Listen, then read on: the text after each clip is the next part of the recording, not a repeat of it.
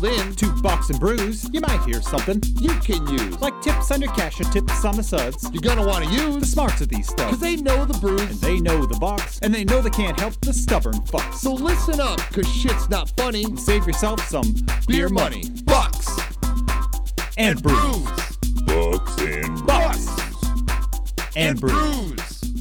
Bucks and Brews.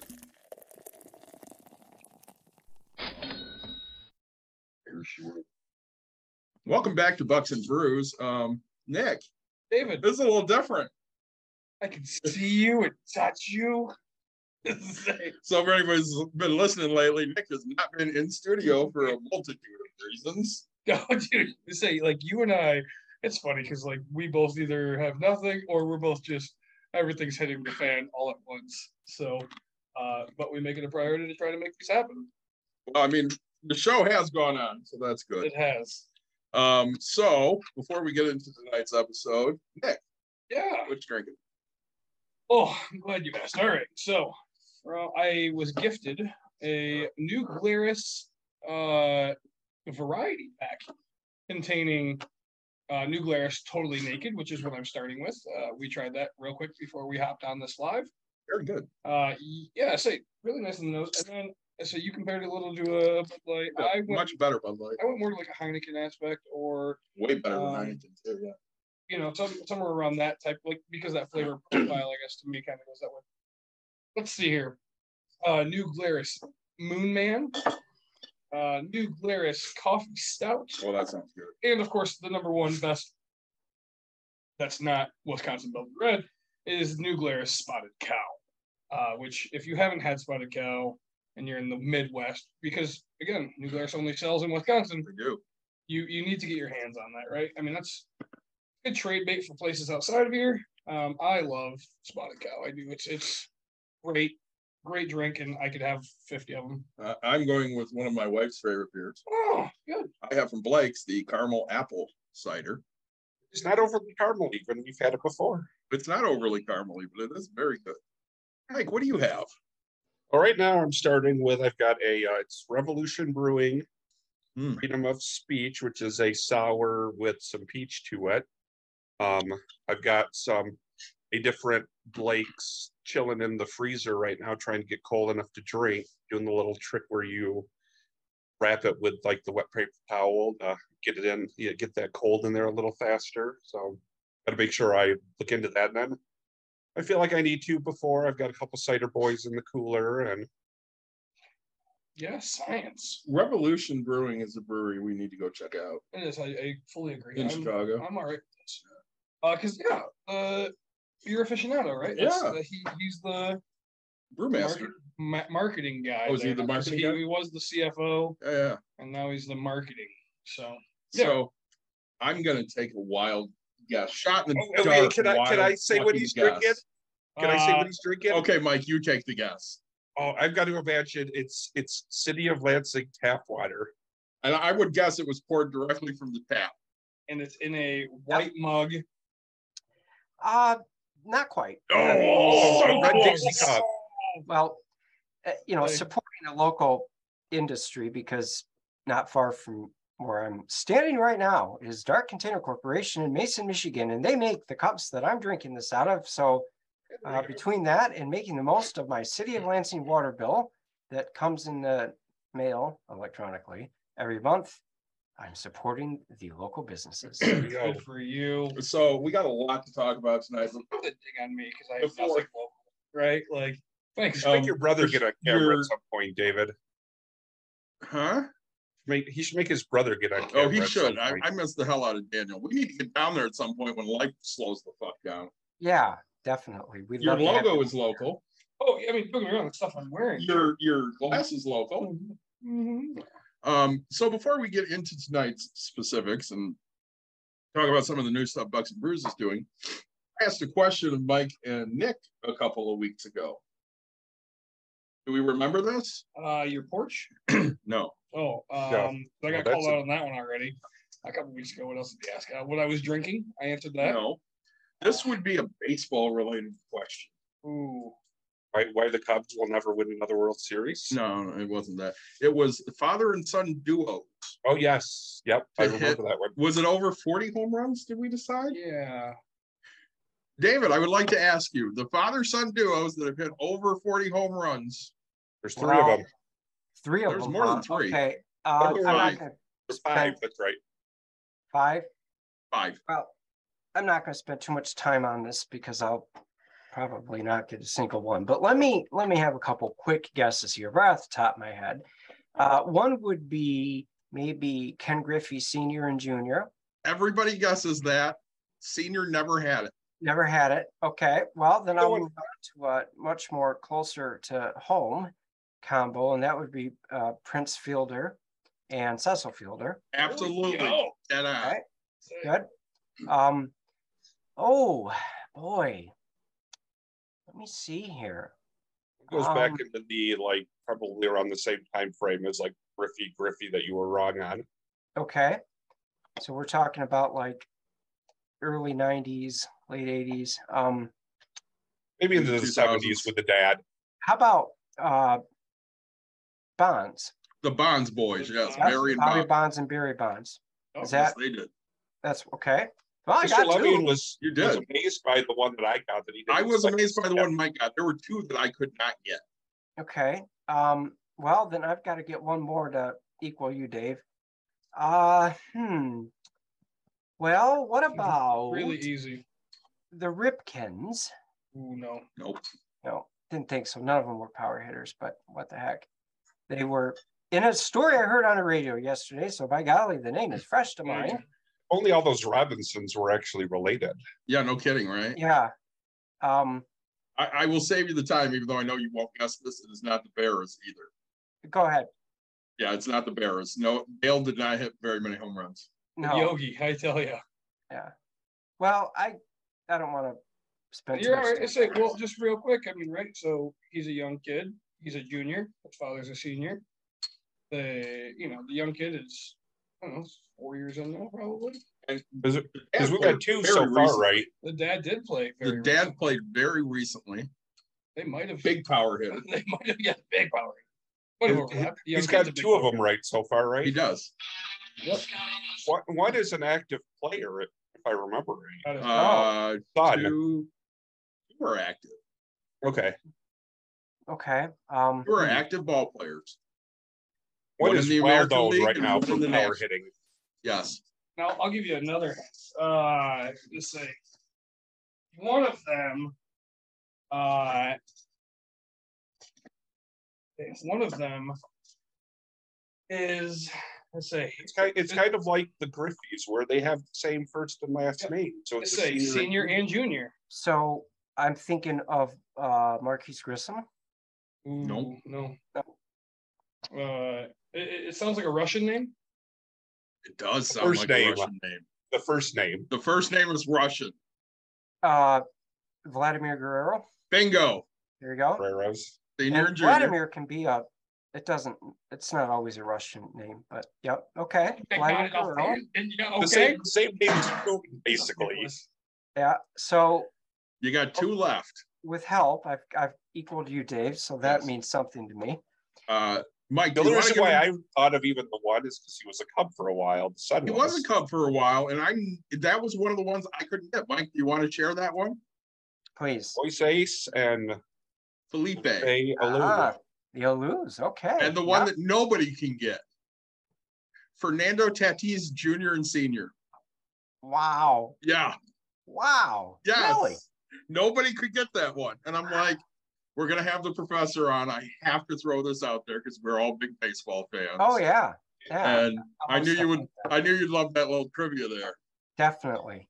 Definitely. I was listening to a Cubs game earlier this summer on the radio and they had a really interesting one on there. And I'm going to get it wrong. So I'm not going to attempt to um, do it word for word. But the long and short of it was only radio broadcasters would spend the time to discover this. So I think it was 1983 or 84, they were saying was the first time there was a, I think, a Grand Slam home run in the All Star game. And it's just bizarre. The, I guess the guy that gave up the meatball, you know, the pitcher, Um, his daughter ended up marrying one of the guys that was playing on the cut in the Cubs game that particular day. It might have even been Yan Gomes, actually, even though he's from Brazil originally. Mhm. But something odd like that, I'm thinking to myself, who the hell thinks to look this stuff up? But we're baseball Oh. people, and the answer is we do. Yes, we do. the, the weird thing is, is I seen one. I seen one kind of like what the fact that you're saying today. Um, I want to say it was like ESPN, and I and again I'm gonna get names completely wrong, but it was uh, Serena Williams in 1994 won a Grand Slam or whatever it is, It was Serena Williams in 2002 and then, or then 2001, one of the two. sure, and then did it She- again. She she won the Grand Slam. Yep. Pujols hit a homer, There you go. and two people got base hits or something. And in 21 or 22, whatever it was, now, yeah. Serena won a Grand Slam. Yeah. Pujols hit a homer, and their kids got singles. August August 29th. Yeah, it was August 29th of whatever year, and then August 29th, and I was like, you're down to the specific day. like, how dumb is this that you compared softball or sorry, tennis to Tennis to baseball? baseball. And I'm like, this is just like I have more things to do in my life. If you asked me that trivia fact and I lost a million dollars because I didn't know that what the three play like still even at this point in my life, I don't care. I'm just like, But wow. Honestly, Yep. I believe why Moisés sticks out to me is because that was the fan interference during the National Yeah. League Championship Series. Steve Bartman, He was the one who was yeah. had the opportunity to catch that ball, and which he was never going to catch, and then he threw a hissy fit like a fucking baby. Mhm. 'Cause He was never going to catch that ball, and Bartman's not even the only one that touched it. But No.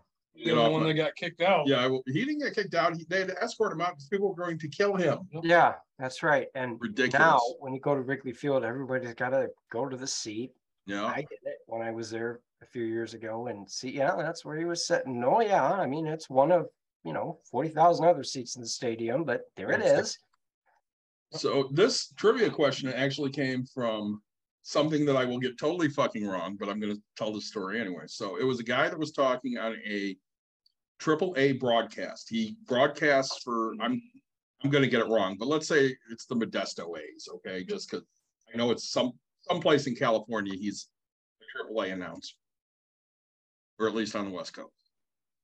And how he got his position was in like 1972 or something. He went to George Steinbrenner and said, Hey, I need to make a reel of me calling a baseball game. Would you be able to you just stick me in like a booth and record this for me? And Steinbrenner went, Sure, not a problem. And from there, he got like his first minor league job, which then got him the next job that he was at for like 50 years. Oh, yeah, and he's just now retiring, and he brought up that that trivia question, which is how I got it. So I thought that was really cool. I- Well, real one quickly, I've got one, one more if I can. Yes. So I heard this yesterday, I think driving home from work. And the longest baseball game in history. It involved the Pawtucket Red Sox, who were a AAA affiliate of, yes, the Boston Red Sox. no, no. I figured it would be the New York Yankees for that. Yes. Yeah. And uh, it happened in, I think it was 1981. And the game ended up being a 33 inning game. Jesus. 32 of which were played from the first inning through the 32nd inning. And then at four o'clock in the morning, the umpires said, Well, we're going to have to come back and finish this one, which they did a couple months later. Now, here's, For one here's the inning. really cool thing about that. On the field at the time, Cal Ripken Jr. and Wade Boggs. Nice. Yep, playing for the Pawtucket Red Sox. Hmm. So isn't that Wow. just something? And and the game started at like eight o'clock. Uh they called her after 32 innings at four o'clock the next morning.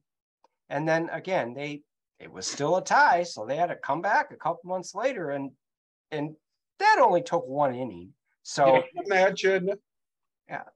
if that was a game on at the majors with like TV, you know, imagine? breaks and everything like that. I mean, it was that long, you know, that many hours get through that many innings when it's not televised. And you imagine like all the breaks for that, it would have been like at four o'clock in the morning, they would have called it and it would have still been in like the twentieth inning. A World Series, right? Oh, yeah, and I mean, I can remember probably, I want to say three or four years ago, maybe it's five years ago. Uh, listening to a Tiger game, they were playing the Blue Jays, and I think that one went into like seventeen innings. Yeah. Mhm. I, which is remarkable, and the best extra inning games I've ever listened to was, and you'll have to get this, this involves time zones. So the Tigers were playing out on the West Coast. I was in Europe at the time. I was in the Netherlands, which is six hours ahead of us here in the Eastern time zone. And that would put it at what, nine hours ahead of You West could have Coast. basically woken up at like four o'clock your time there and it would have been starting the game or whatever on the west. Coast. Yes. So I got up at like about, I don't know, quarter to seven in, you know, Central Europe time. And I thought, you know what? I've got the MLB app on my phone. What the fuck? you know, I'm going to see if the Tiger game is still on. They're out west, it'd be late. But so sure enough, they were still playing.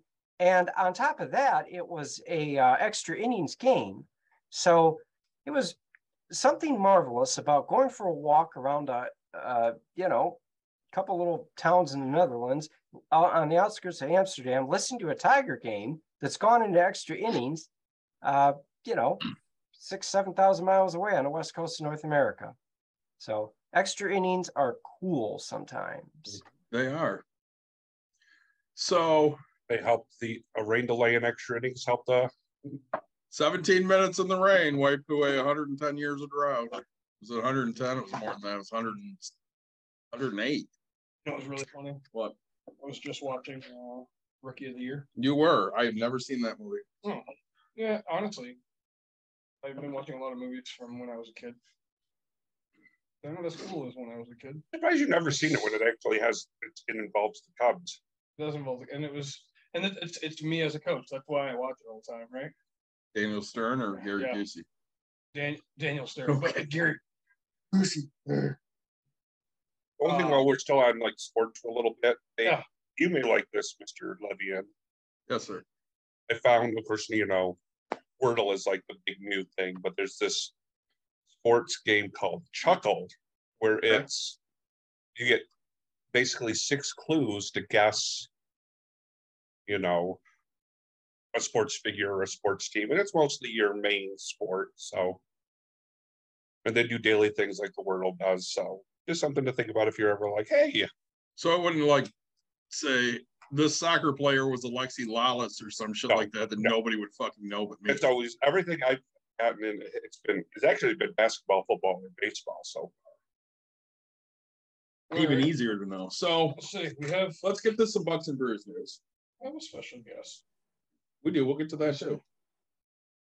Oh, I was talking about Mr. Seawig. I was too, but we'll get to that in a second. I got Oh, Bucks and Brews news. Oh, we- So we started a Discord, yeah, we which did. nobody we did. knows. We totally did. Nobody knows what the fuck that is, including my co-host Nick has no oh, fucking clue. We So Discord is like this kids messaging or message board type thing. It's like Reddit. It's more private. it's on- it's on my phone. It's called Discord. So we started a pizza. we started a Bucks and Brews Discord so that we can talk to you know people that are like us and and want to talk financial stuff or show ideas and that way you know we have a, a general place to go and park our thoughts and and crap and hopefully bring it up on here. So we started that. If you want to get into the Discord, just uh, reach out to Bucks and Brews. Uh, our email is Bucks and Brews LLC at gmail.com. Okay. So find us there. Um, our Patreon, I went and revamped. Okay. So if you want to support us, three bucks a month, we'll give you a shout out in the show notes. We'll give you a shout out on air for for that month specifically, and you'll get access to our previous TikTok lives where Nick and I talk about stupid shit and trivia and and send some swag out to people. We do. So we have sent a bunch of swag. to We have. We enjoy trivia here. I'm I'm I have not sent swag to the professor because at some point I'm going to take him some shit. And then we're gonna No, learn I'm- some girl. yeah, we're going to We, take. we it. had a plan and then they got COVID. Yeah, they got COVID, and then like way to go. everything in our lives got fucked after that. So we haven't been able to do that, but it, that's going to happen. I have And so much we freedom in my Can't life. wait to have you over here. You know where we live, I- so anytime. Just I miss both of you. I've not seen the, the twins since twenty, I want to say twenty eighteen. yeah, the last It last was time before I the business. It was probably twenty eighteen. Yep, I saw you in 2018 uh, on the way back from a conference I went to in Grand Rapids, Yes, and I think that you and Don came over here uh, that spring, yes, and and so yeah, it's been you know too four years. long, Yeah, Seems way too long. way too long. way too long. Yeah. And, and I've said this before on air. David and Daniel are my oldest friends. Yep. I've known them since like kindergarten or first grade. I uh, I keep going out to Lansing and uh, I, I never find time to actually go out and eat food because I mean it's an hour and something drive and then I have to work. And you're then I have to working. fuck get back because I'm like I'm tired of being out here. So- but I will be out there again soon. I think Need to make a trek. That's all I know. tomorrow's Thursday. Friday, so I'll be out there. again I'm working all weekend. Lucky me. Saturday though. You like how my my brain is just literally on one type of a topic and I'm sitting here going, Yep, okay. Monday, I'm grilling on the new porch. no shit. Yes, Oh, and and having some beverages. If you're free, you're Not more than welcome town. to come over. my That's fault. I may, I may you. leave, I may leave my kids at home by themselves, just come to that. Uh, I will be. I don't think they'll want to go. I mean, they're more than welcome to come, but I understand they're more than welcome to come. It's just, I don't think they'll want to come. uh honestly, the only one that might come is Max because I can't see your daughter coming at all. Does she hate you that much? Max, Everybody hates me I that mean, much. If Max could hook up to your Wi-Fi I don't and hate you. game inside your house, yes. I mean, he could do that anytime he Same wants. Same thing with my daughter. She would come if she could hook up to your Wi-Fi and do things in your house too. I mean, you know that if they want to, they can. So, Nick, you do. Our guest is one of our favorite people. He is. One of our our most frequent guests. I'm building it up because I think the world of him. He's shares a nickname with a, a great Chicago Cubs pitcher. His nickname is the Professor. uh, yeah, Yeah. right. And uh, you know, he, And whether he likes that nickname or not doesn't fucking matter because that's what we call him. he still shows up here. That, He does. he's he's becoming a guy who I find more and more interesting, even though I haven't known him very long. But I enjoy his conversation. He always has great information.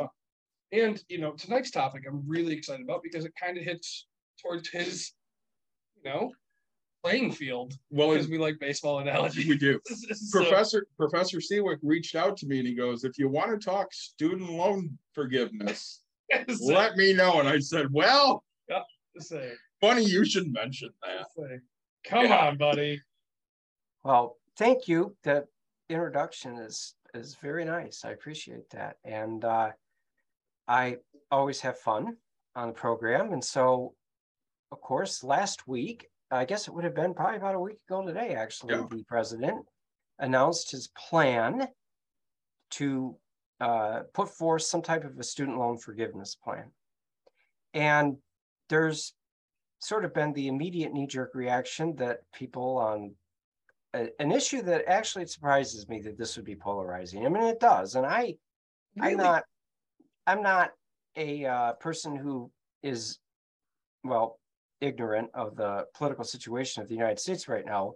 But this one really seems to be bizarre in sort of the camps that are being built in terms of what side of the aisle people tend to fall on. And I think the reason for that is because over the last probably 30 years, especially, this country has undergone a very previously uh, unthinkable political transformation where now the overwhelming uh, majority of Democratic Party voters are college educated, Mhm, and many of them have advanced degrees. mhm.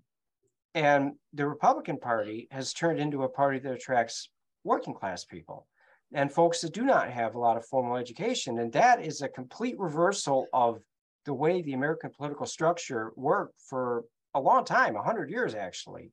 So now, because of that, the constituency, if you will, that Joe Biden is probably most appealing to are to some extent, although this is something I want to get into here, um, more benefit will benefit more from the student loan forgiveness than maybe those that didn't vote for him. But I don't want to overstate that because that is a simplification of this that when you look into it a little bit further, it's not actually entirely the case. And the the other so that's one thing that I've noticed about this is it's becoming uh, politicized in a way that again I I'm surprised it has and but that leads me to the second point and that is there's been a lot of dollar figures that have been thrown out that oh this is going to cost this much money it's going to cost that much money it's going to benefit these people it's going to benefit those people and I've I've gone ahead and looked up some data um, some statistics that I thought, well, you know, I got to look into this a little bit further because I have my own personal experience with student loan debt, and that's great. But you know what? Nobody cares about me. Let's talk about the trends as a whole and what other folks maybe are going through. And so here's a few things to consider. All right. Now, I have the uh, the White House's website pulled up right now. By golly, doing a little bit of pre-show research, and according to the White House uh, student loan cancellation area of their website, the vast majority of the people that would benefit from some or all of their student loan debt being canceled earn less than seventy-five thousand dollars a year. Mhm. So I know that I heard two or three stories and read probably twice or three times that many online over the last week that have suggested that, well, this is a, a program that's going to benefit disproportionately people who don't actually need it because they already make lots of money. And it appears to be that's not actually the case unless you consider $75,000 or less to be quote unquote lots of money. And so that's one thing that I think is just not true that I've read quite a bit about is that this is some big handout to people that already have a lot of money because we all know that, and I'm speaking sarcastically, that people that go to college end up making six figure salaries when they're 24 years old. And if they don't want to pay their loans back, it's because they're deadbeats. It's not because they can't afford it. That is not true. But then that brought me to a second thing I wanted to consider here as well, which is how much money is this actually going to cost the uh, taxpayer? That's a very complicated question to answer. And here's why. Because the nature of debt is such that it is a cost to somebody at some level that is not incurred at one time. And it's not paid back at one time. And so, as a quick example, let's just say John Doe took out a $20,000 loan in 1995. Okay. The federal government in 1995 loaned him the $20,000 in a hypothetical example. In 1995, on their books, they have a $20,000 uh, debit a debt that they have incurred. So they've lost $20,000 in, in revenue or in expenses at that point. They've spent it in expenses. Now, in the books for 1995, then there's $20,000 of negative that came out of there. But what happens when we get to the year 2022? And now 20 some years have passed that $20,000, if it was paid back, was paid back over a course of probably 10 years or more with interest attached to it. And as any loan, the government is no different. They intend on making some money off the loan. So the government loans you money, they charge you interest, just like a bank does. Mhm. Um, Unlike a bank, though, the federal government doesn't take the money it collects from that interest and figure out a way to make more money off of it. In their world, that's money that goes back into the coffers, and then the government uses it probably to loan more money out from the Department of Education student loan program. So now imagine the roughly 45 million Americans that have some type of a scenario that I just described to you. So the federal government then comes along in 2022 and says, we're going to wipe the slate clean for $10,000 on average of the 45 million people that still have student loan debt out there, or we'll- make that we will make that a possibility for them. Now, if every one of those 45 million people were indeed going to get $10,000 written off essentially of their loans, some of them that would retire the loan entirely. They wouldn't owe anymore. Many of them it won't actually. They'll still owe some money, but they'll owe $10,000 less than they did before. As a strict one-time expense of what that would cost the government, it would, well, it's pretty easy math to do. $10,000 times 45 million people is 450, uh, what, billion dollars, I believe. I did my math correctly. Yep. And 450 billion dollars seems in most people's minds an astronomical amount of money. But keep in mind, the federal government, the budget this year is going to be about $6 trillion. So this would be one twelfth, basically, a little bit less than one twelfth of the federal expenditure for this year. Now, that money is not going to all be written off at one time. It's going to be distributed out over probably a series of years, depending on when people become eligible for this or when people choose to take the offer. And then at the same time, there'll be plenty of people out there who, even if they take the, the $10,000 and have that written off on their loans, they're still going to owe 10 or 15 or 20 or 30 or $40,000. And presumably, many of those will continue making payments on that with interest, thereby meaning the final cost to the government in terms of a, a loss of money. It's not as simple as calculating, okay, they're going to spend $450 billion on this this year. And out of a $6 trillion federal budget, that means they spent a little bit less than the 12th of the budget doing so. Because the money wasn't loaned out at one time, and the write off is not going to be affecting everybody at the same time, the expense doesn't come out at the same time either. And I would agree with that. Because I mean, it, it is, it's very different than like the COVID relief, you know.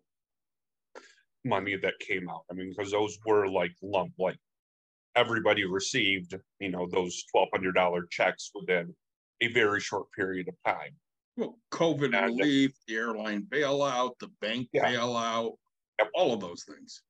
Yeah, everything was, and this will, this will be something that, again.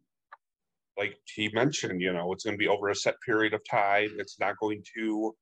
Clear everybody's debt, so there's still gonna be income coming into those coffers in the long term. Of debt. and I mean, like I said, I think you hit it really well. Even with your statement there, Professor, about, um, you know. The people who will get it, because I've seen ones about, oh my God, they're gonna forgive, you know, debt for like people who are becoming doctors, lawyers and stuff like that. I'm sorry, when you get out of like med school, those first three or four or whatever years, when you're in like your residency and stuff, you're not making hundreds of thousands of dollars, and even certain specialties aren't making that much money. You're not making that much money until you become like a very significant specialist in a very, you know, in need field. And even then, it's depending on where you work. You know, you might work for, you know, maybe you're an oncologist who works for a nonprofit. You know, you're not making those that kind of money. And I said, uh, I've known a lot of people who have either been residents, uh, you know, in their residencies or have been married to or whatever, and they're living in, you know, either like rental units or you know apartments or whatever. Unless maybe they have kids, then maybe they're splurging at a house or whatever. But in a lot of cases, because they've got even at that point hundreds of thousands of dollars in student debt. Oh, yeah. And you bring up a great point, Mike, and, and that is precisely that people, again, to go back to a point I made earlier too, you echoed, it's not like you everybody that goes to college automatically graduates, gets that huge salary job, and then they're good to go. Even advanced professional positions like an attorney, like a doctor, and and we take attorneys for example. I mean the I don't know if you you've been following this, but a lot of the law schools in the United States have closed over the last 10 years. And the reason why they've closed is because their enrollment plummeted. And on top of that, because the uh, US Department of Education tracks very closely success rates, meaning did the students who took student loan money actually pass the classes that the loan money paid for? And they also follow student loan recipients after they graduate to see is is the program that the student loan program is funding tuition for actually something that students can get a job in afterwards and attorneys believe it or not has the law field has been one of those fields that there hasn't been a particularly high success rate i know that there's been a couple law schools here in michigan i won't name them anybody who's listening can look them up that One of them in, the- in the, in the greater Lansing area. Around the state, and they had such low uh, passage rates for their students graduating, uh, taking the bar exam, that they actually had their credibility threatened, their uh, Mhm. accreditation threatened. And accreditation for a law school is, it's comprehensive because it also involves the state bar um, Mhm. accrediting the program partially based on the success rates of the students. So even then, let's say that you do graduate from law school, you pass the bar. If you're not a partner at a law firm, you're not making anywhere near the amount of money that you borrowed to get your law degree. And at the same time, a lot of people who do graduate, well, they, they become public prosecutors. Mhm. And prosecuting attorneys make, you know, a third, a quarter, a fifth of what a partner would in private practice for a law firm. And look, I'm not I wouldn't even go with a fifth.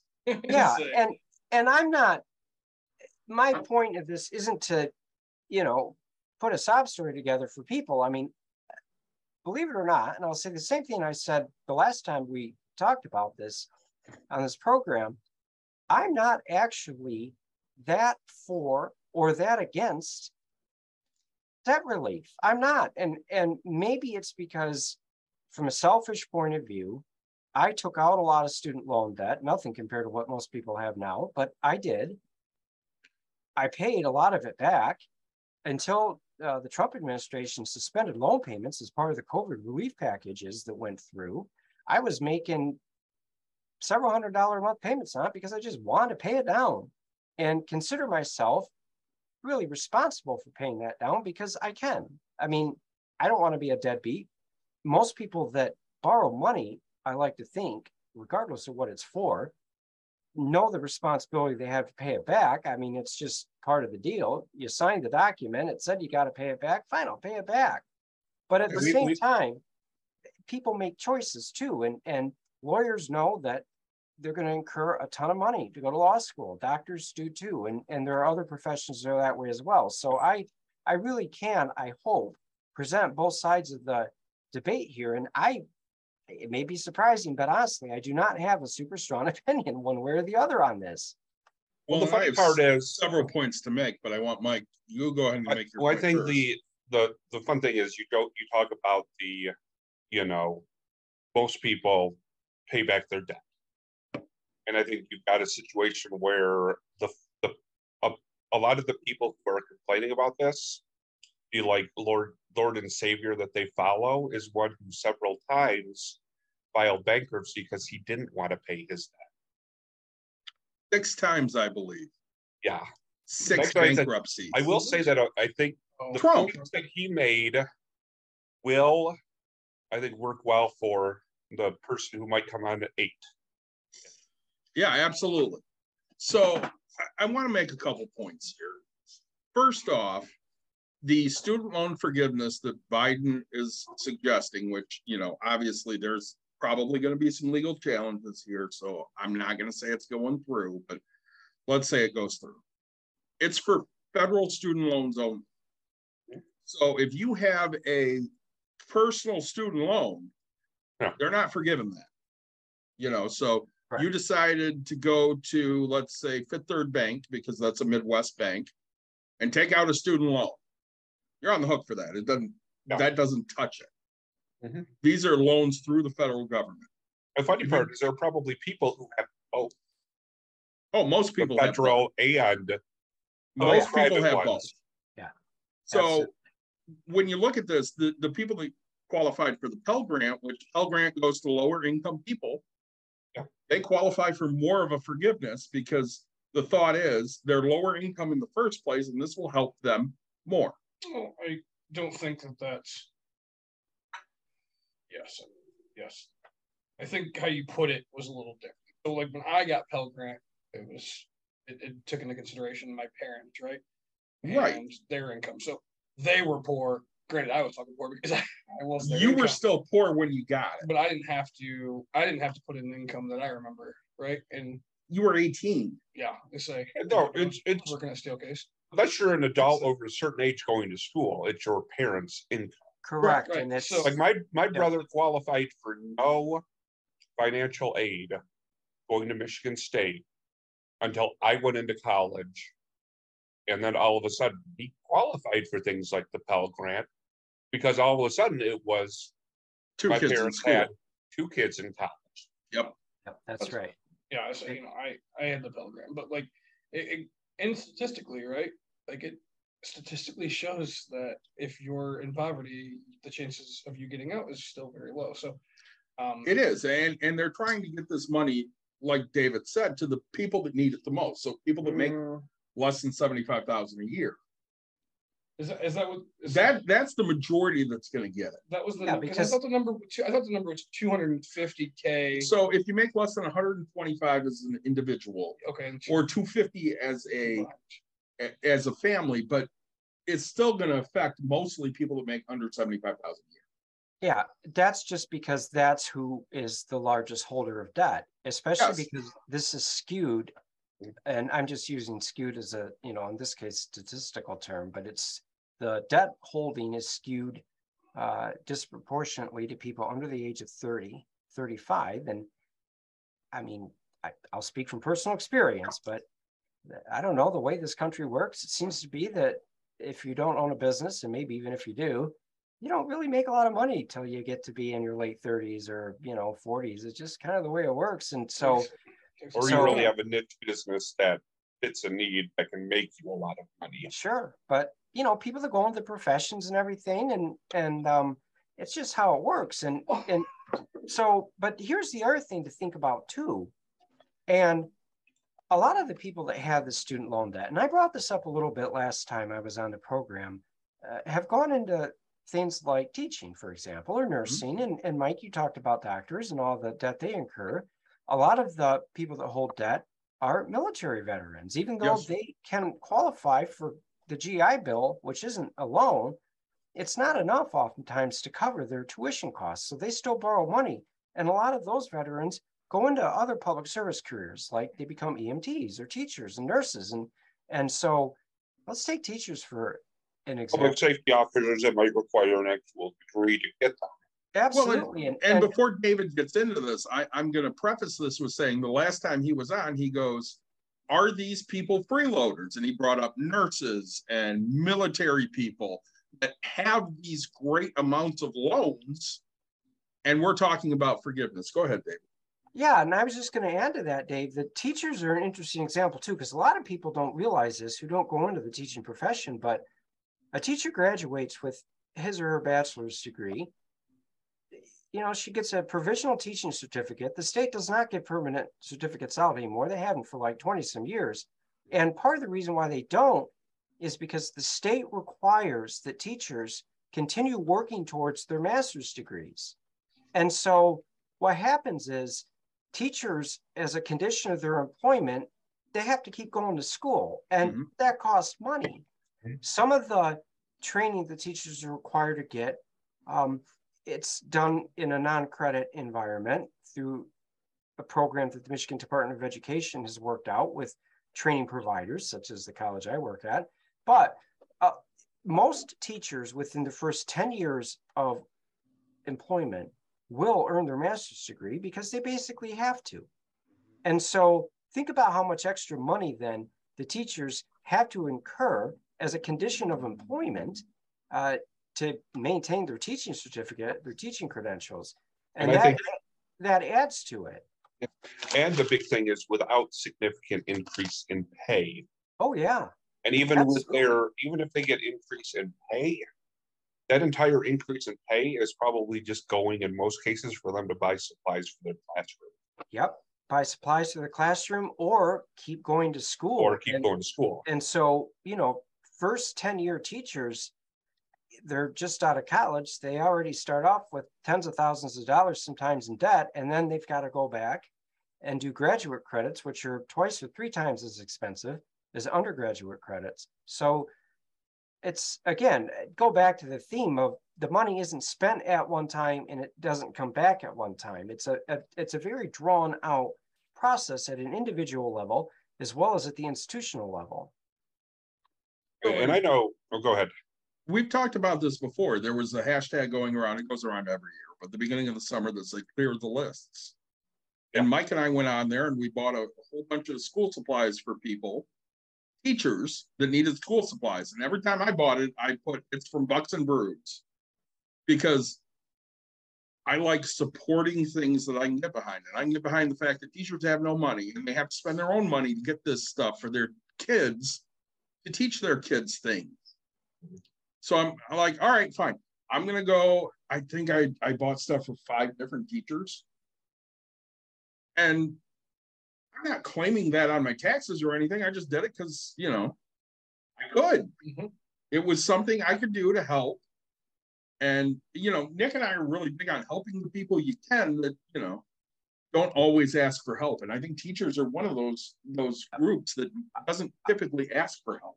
I did the same thing this year. Uh, somebody I know, she teaches in a, a private school and, and, uh, you know, she had a, a list of things that was needed for a classroom. And so I, you know, I helped out and bought quite a few of them. And, and that's it because, I mean, you'll never have to twist my arm to convince me to help teachers out. I, that's the family trade and, Mhm. and uh, I know what teachers go through. I know what my mom did when I was a little kid, all the stuff she bought for her classrooms and everything. And that's just, you know, we say that's part of being a teacher, and it is, but at the same time, the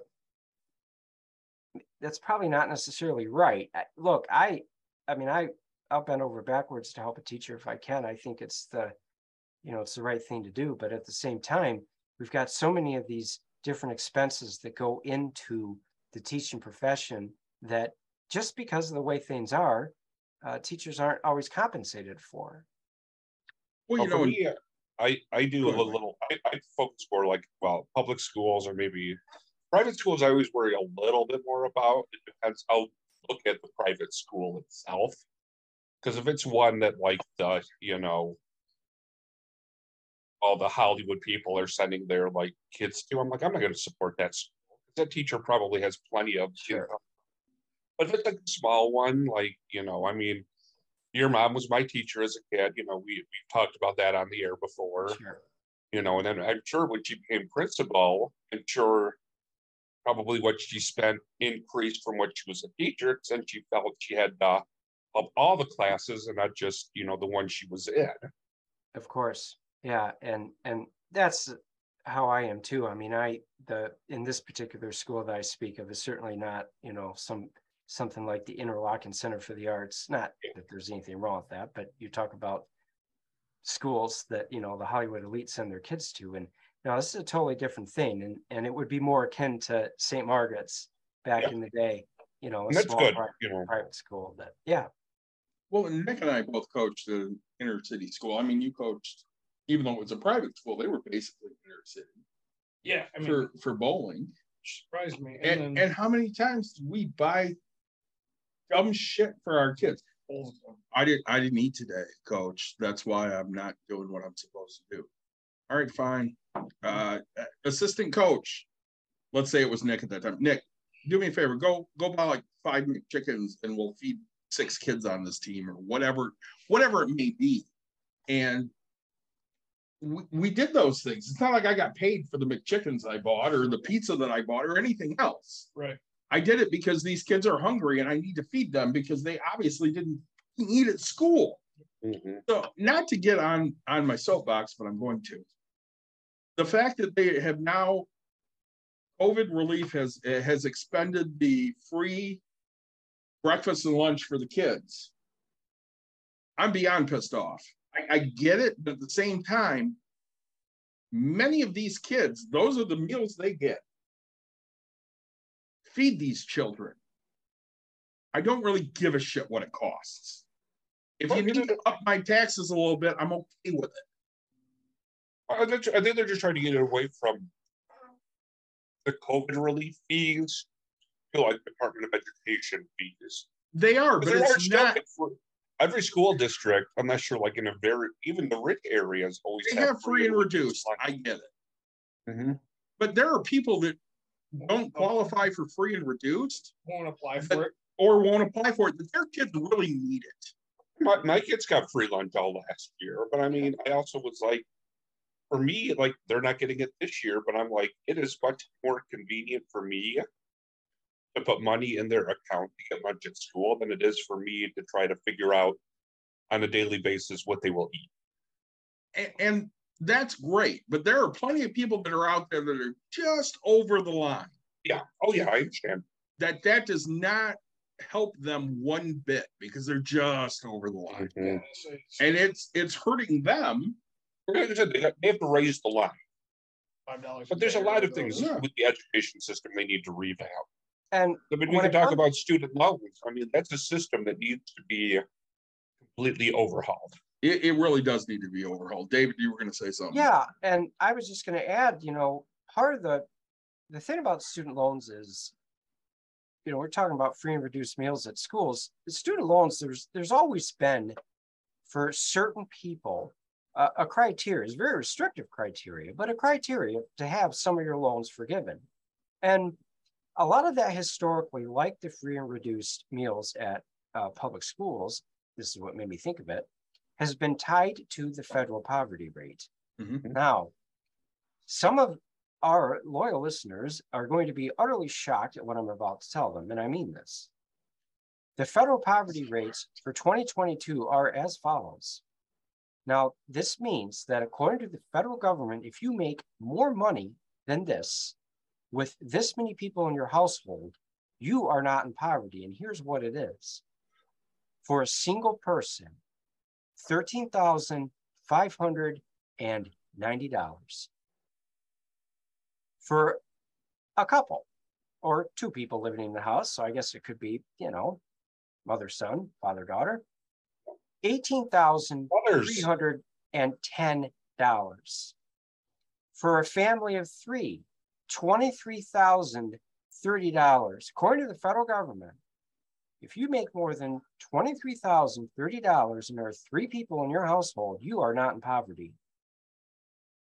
So like a lot of the programs that the country has that at one time were intended to help the poor, the the uh, mechanism hasn't always kept up with the times. And the other thing about poverty guidelines that are really this is, I think, one of the huge, huge problems that just doesn't get discussed nowadays is not only are these income thresholds so entirely low that I, I mean, it's almost unimaginable, but we know many people have to live on this.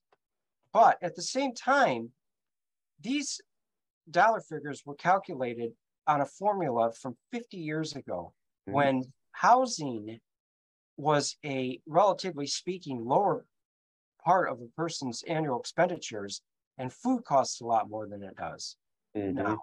So Now, housing is adjusted to inflation twice as expensive as it was, meaning not just because the value of the dollar changes over time, but even adjusted to inflation. Housing is twice the amount of money now than it was 50 years ago. And up until fairly recently, uh, food prices adjusted to inflation had stayed pretty low. But boy, that's changed now over the last year. And uh, so inflation is making this even worse. And my point is that even when you have programs that are well intended and, and are tied to official metrics like poverty rates, the rates are so low that they are basically saying that you have to be in absolute dire, dire, dire straits poverty. Your kids are starving and ragged and barefooted, and you're living under the I 75 highway overpass until you're considered impoverished enough to Yeah. qualify for some type of a program. Well, I So just did a I'm- quick, go ahead. So I want to jump into that for a minute. So for a family of three, that basically means nine hundred and sixty dollars take home per month per adult. So because I like round numbers, let's go with a thousand bucks. Mhm. So for each adult, that's two thousand. Nick, do you know what average rates are in Grand Rapids right now? For rents. Rent. Uh, I mean, I know Wyoming, I just. Okay, give me Wyoming's average. Average, uh, sorry, we're talking about for three, so for a two bedroom. So for, yeah, let's say a two bedroom. Well, I'm just doing his math. I did a quick math on just his single person number. Go ahead, yes. So thirteen thousand dollars, fifty-two weeks a year, forty hours a week, six twenty-five. So less than minimum wage. Yep. And, and I bet anything it's set up so that they can say if you make minimum wage, you are not in poverty. Correct. That's it. The- And that's the- why it's set that way. So it's funny because it says the average and the median, Yes. which I thought. What's the average? Which I thought were the same words. It's not. No, So What's the average? The average? eleven hundred and thirty-two. eleven hundred and thirty-two dollars. so let's just say eleven hundred. We'll round down. What's the median? Uh, one thousand seventy-three dollars. Okay, so let's just say eleven hundred bucks. So you make two thousand a month, and eleven hundred is going right out the door for just rent. How do you make it on nine hundred bucks a month? You don't, you don't go there. What do you mean you don't go there? You, you- you don't go there. You don't go to, you don't go to that average place. no, you don't, but it's just saying in general. How? Okay, so what's the cheapest you're gonna find? Eight hundred? My now cheapest is seven fifty as of October. Okay. You know I like round numbers, so let's say eight hundred. Or, or round down and just say Call it seven seven hundred. hundred. Well, I rounded up on the salaries, but that's fine. We'll round down 700, 1900 a month. Yep. So they have twelve hundred dollars left. Twenty. Plenty my ass. I'm, I'm gonna say, and, and here's, I'll give you a little quick math lesson.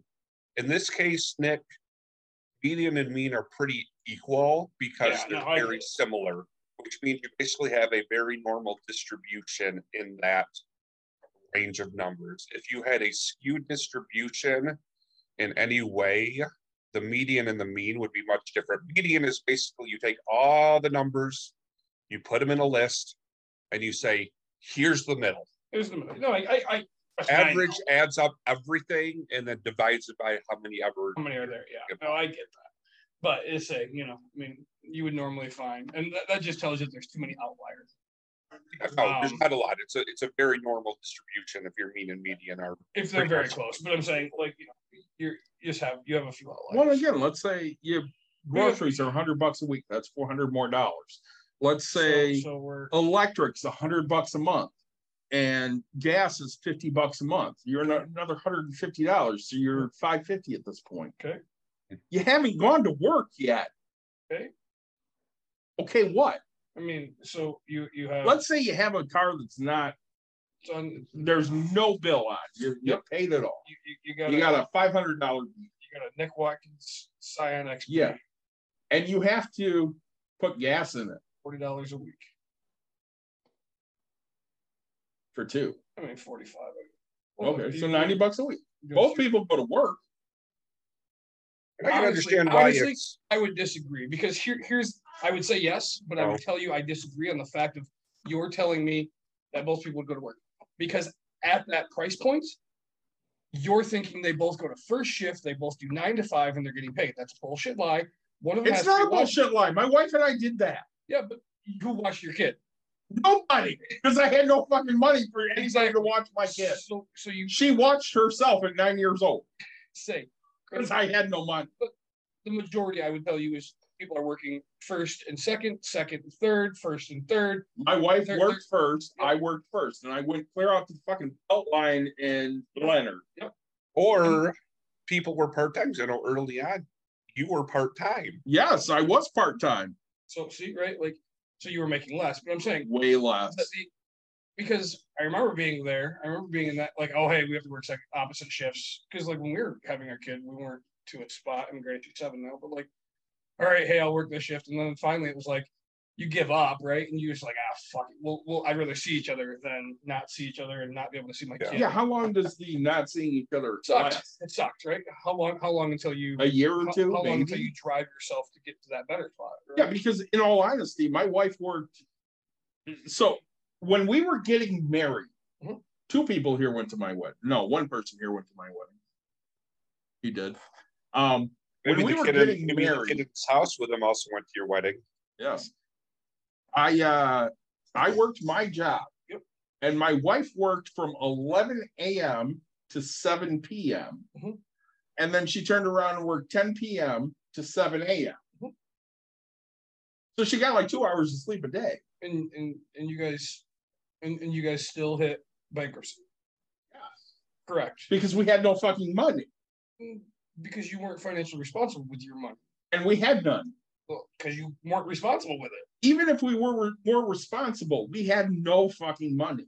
Well, you gotta remember, Nick, these were jobs that were paying, and we're talking, We're, we're talking. I paid no- eight. I got paid eight dollars and fifty cents an hour. Don got paid seven But we're getting off topic. The question was, you have five hundred and fifty extra dollars to spend, right? And now you're trying to tell me that there's two cards. So again, you could do it with two cars. And again, we're Midwest people, which is very different from. We did it with two cars. We had to have two cars.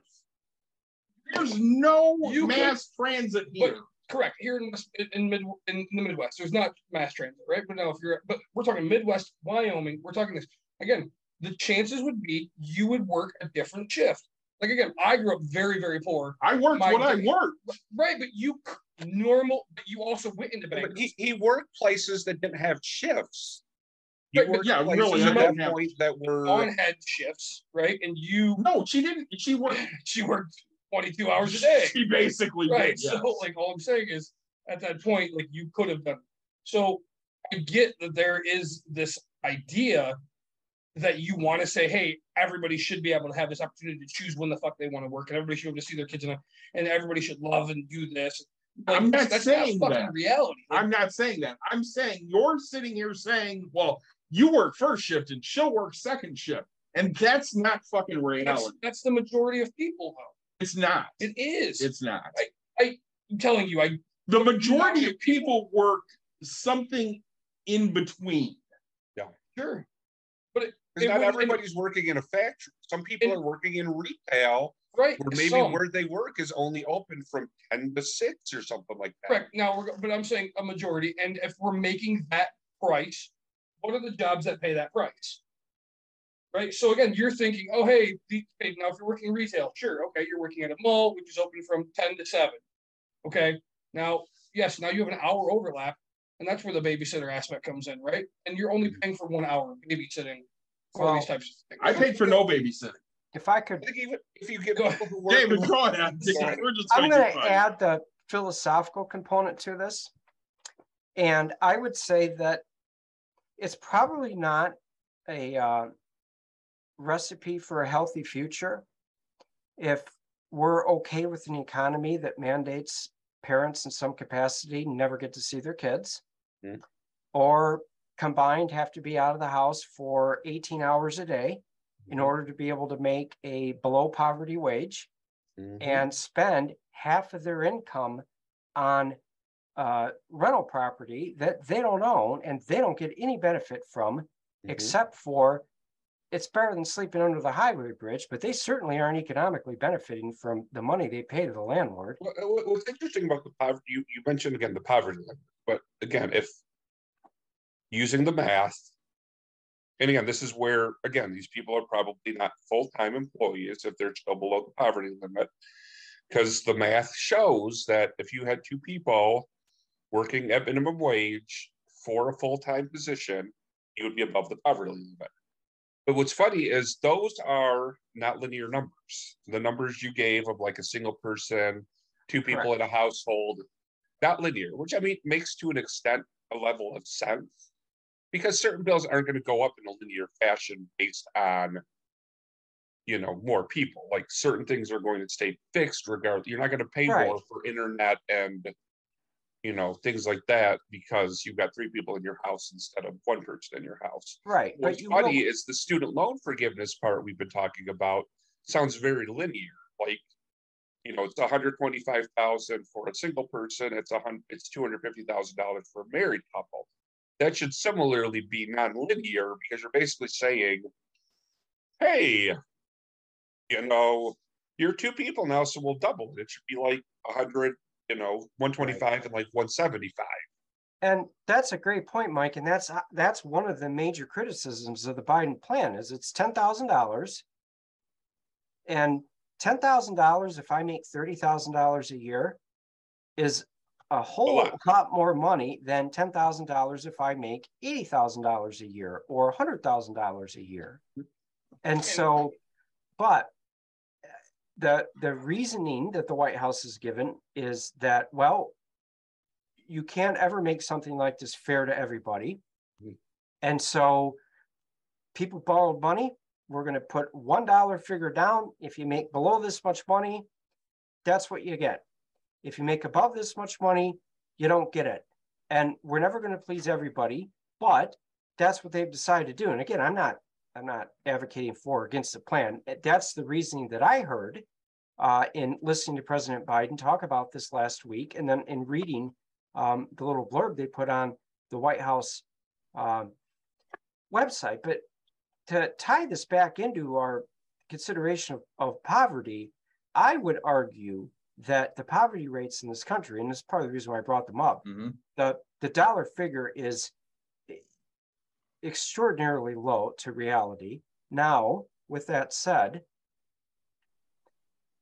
how do you define poverty? Right? That's a hard question. We may think, well, it's easy. If you're poor, you're impoverished. Well, you know what? It isn't actually that easy. I mean, the the standard of living in a country like the United States is a lot higher than it, it would be in a place like Pakistan or Bangladesh. Okay. So our consideration of poverty here would be different than what somebody in I'm not picking on those two countries, you know, any country that has a, Yes, you are. a lower threshold of income, right? Angola or Guatemala, their poverty would be different than what we would consider to be impoverished. I think at a very basic level, most people would say, well, you got to be able to afford to feed your kids. Yep. You shouldn't be living homeless. That would definitely be poverty if your kids are starving and barefoot and you can't afford to put a roof over their head. But then when does it get to the point where the statistics are set up in a way that any uh, assistance program that is tied to them is essentially intended not to really help anybody. And if the poverty rates are set so low that if you work a minimum wage job, you're not considered in poverty anymore, well, okay, maybe you aren't if we're going to look at the most dire, extreme form of deprivation as the standard of poverty, but society as a whole, and this would be me getting a little bit philosophical again, but society as a whole does not benefit from multiple generations of families unable to uh, set their kids up in a way that they will one day have a better life than their parents did. Uh, That that isn't a recipe for social success. And if one of the goals of the student debt relief is to alleviate a huge debt burden that let's just say probably not the most impoverished people in society face, but lower middle class professionals.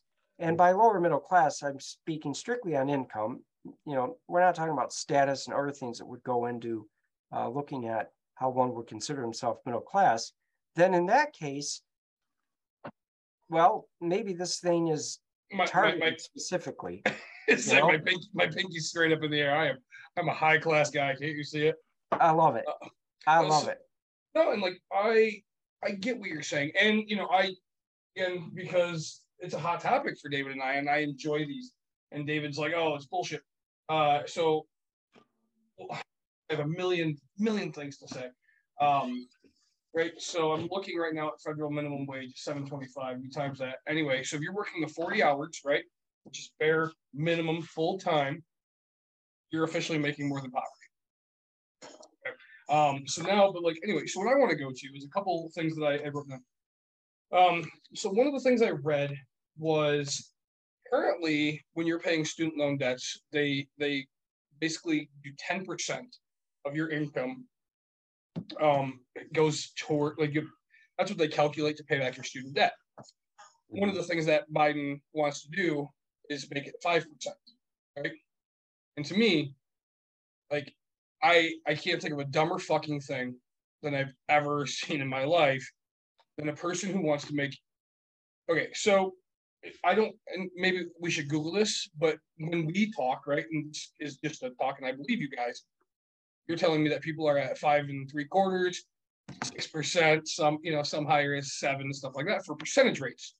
Now, if you're making a person pay back five percent of their thing, and we're saying that people are seventy-five thousand dollars in debt on average, and, and they make less than that. Now Well- you're paying, you're paying back less. Yeah, they're not seventy-five thousand dollars in debt on average. I think the, a- the average balance is twenty-some thousand dollars. Is that, is that really that low? Okay. Yeah, I think it's twenty-seven thousand dollars according to the, the government. Okay, so that's. And I mean, again, that's, that's Average. That's average. what they, that's what they owe to the government. That may not be their total debt, but that's what they owe. Correct. Yeah. The only federal student loan debt, and keep in mind, that's the average. So that's the guy that owes ninety thousand dollars. And the guy that owns person. That owes five thousand dollars. Right. You know, And, and, and I mean, well, because mine was counted there for the longest time, right? I owed two dollars and twelve cents because I didn't pay. So, like, I literally, I, that was a, but so, you know, the point is, is, is I know that there's debts that are out there that are higher than this five percent of what a, a, basic payment would. So So, again, if we go back to Federal low, student loans a low person, right? for undergraduate degrees are five percent. Yep.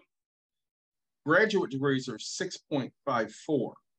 But if you're in your graduate, But- you should be making more. mo- Granted, Loans for non-federal loans. Yep. Seven and a half. So non-federal, seven and a half, but they're not getting, they're not getting whatever. And I don't think that five percent is, well, is, is that gonna be for non-federals? That's on federal loans, Yeah. five percent on federal Yeah, loans. And so I see what you're saying, Nick, because if, if the plan is to pay all the money back, yeah, Right, if you're only making five percent of your income instead of ten, yeah, you're, you're doubling the amount of time it's gonna make you, you know, to It'd be pay it way more back, than you're gonna pay right? a Well, lot and the more fact that the interest. interest keeps compounding anyway, so it Yeah. isn't like you stop paying interest once, like the car, you basically, you buy a car, they say, okay, we're gonna give you a three percent interest or four percent interest on it. Yep. They add that to whatever you're borrowing. So like using there- again the round numbers that. Mr. Levian loves, you know, a twenty thousand dollar car, four percent, you know, that's, you know, the extra, you know, eight hundred dollars or whatever on that car. And basically, that's what you So pay, if you, if you pay the whole thing, um. if you pay the whole thing. Yeah, like if you pay the whole time. Um, but I want to get like to like how we think we could have better options of fixing it real quick. Oh, I have better Um, options. you know, because but I, I have, um, so that, you know, they're moving, they're moving to five percent versus the ten percent income. Um, and, uh, you know, and one thing I guess I, you guys kept kind of bringing up, David, especially, um, you know, and, and you as well, like, we're talking about the income things and people above a certain price and we said one fifty and two fifty, okay. So one thing that people I think, and our brains can't comprehend, right? Our brain can't comprehend FU money, Mhm. right? And even even when FU money comes to people, they still can't comprehend it. Like, right? When you look at a million dollars in liquid cash, it's just absolutely huge. Now, Yeah. we can't fathom a billion dollars in liquid cash. Like our brains just can't commute this. Um, but so what I'm saying is, is people I think are forgetting that there's there's one percenters out there, and there's ten percenters, right? Mhm. If you're in the top ten percent of this, like, just really, you're you're not you're not doing a struggle unless it's your doing, right? I mean, Yeah. there's a million things. I have a I have a very good friend of mine who does very very well off. He's like, oh, you know, like he took he took a hit or whatever, but it's like, in theory, you could be me. And this is and this is so you know, it's one thing I, I want to definitely tell to you, especially, right? When we talk about this money going upwards, I also fucking tell my rich people, my rich friends to go downward, right? Like, mm. fuck you. You live in a million dollar house. You could sell it, even if you sold it for 900, took the loss. You buy a house in my neighborhood at 250, 300, 300. You have 400. Like you're, you're, you have less taxes, you have less everything. Yeah. You've now, you're living a normal life. You have three bedrooms, two bathrooms in your house. You're doing just fine there, buddy. Right? Like, don't, well, it's, but it's hard to keep. No, you, you want to keep up there. You don't have to be up there. You can go to Wyoming and get it for 100K. Like, again, we know, like, I would tell you the numbers for my newest flip. Like, when people tell me, oh, I can't, no, you can. You just have to figure out how to do the numbers. I have money wrapped up. I could have done mine zero dollars. By the way, I know people that want to see pictures. Cause they saw the inside before and they're like, I want to know what it looks like now. Uh, I have some photos. Um, but right, so like the, the whole point is, is getting getting to understand that people above 250 and and one or sorry, yeah, 125, like 125, you're probably not at your you're you're you're, you're probably not at your max out potential for that income, right? Because that is a degree field that you've taken a lot of money out that's actually going to pay off, right? I mean, if you're making it, we talk about the Dave Ramsey loves to joke about the fucking underwater basket weaving, mm-hmm. and they went and took the student loan debt. Okay, so they're not making 150. Yes, they have the debt, but wow, those aren't the people that were granted. I That's wanted to bring that up because that's one the of- great exception to the rule. And Dave. Ramsey, Dave Ramsey is is going to look at the extreme to try to prove his point. I mean, he thinks college education is a waste of money, a waste of time, and you should never go into debt ever for anything in your life. And if you grew up in the kind of household he did, and you had the start in life that he did from daddy writing him one hell of a big check, Mhm. that's great, right? That's his world. But Is for for the majority of the people that isn't the world they live in and but your point nick is spot on about the higher income thresholds and and my understanding of this relief is it wouldn't be offered to people that make above that income and and nothing touch them. Well, right You know, and, and bobbleheads running around, bobblehead would be Boebert, going, we shouldn't, Boebert from fucking Colorado. Why are you, I don't, I don't know what your look is. Anyway, she's running around going, we shouldn't support these people's uh majors of lesbian dance theory. Okay, again. Nobody's majoring in this shit. yeah and People are nobody majors- majoring in things that they they want to do. Yep. And not necessarily something that they will end up doing. So, like my coworker Christy has a creative writing degree from Central Michigan University. She works with me, Well- not doing creative writing. and and I think David brought up a huge point and hit mm-hmm. that earlier, right? He was talking about, I mean, look at the decline in lawyers, right? And It's mm-hmm. funny. It's funny that you say that because I was just with a group of friends um talking about life and it was, it was like a real estate meetup or something. And somehow somebody had made the joke of, hey, go to school, we need more lawyers. And I was like, I had no idea. And then all of a sudden, like it was like, hey, this is like there's a decline because of this. And um, you know, Yeah. I it's it's like I focus. I, I'm not selfish, like I'm very giving, but like sometimes sometimes I get in and you see it, right? Yeah, I've been I've been very selfish with Yeah. my time of like I'm not answering and Mike, right? I'm not answering text, I'm not doing stuff like I because I at this moment you need to get my attention because like I am very close to finishing this flip and this is me time. Don't fucking bother me. Nothing more important in my life is happening right now unless it's life and death. And so when people text, I'm like, I don't give a shit. Like this still has to go back on. so I, I want to talk about lawyers for a second. Yeah. so Well- there, oh, sorry, David. go ahead. I was just going to real quickly add that part of what's going on here is that we have a pending disaster coming up in mm-hmm. this country with a lot of professions. Teachers are the first ones that we're seeing this, okay? And part of that hasn't a darn thing to do with anything we're talking about right now. A lot of it is because Gen Xers didn't have a lot of kids and we were a small generation to begin with. And so the baby boomers are aging out. The millennials are just starting to get into the professions.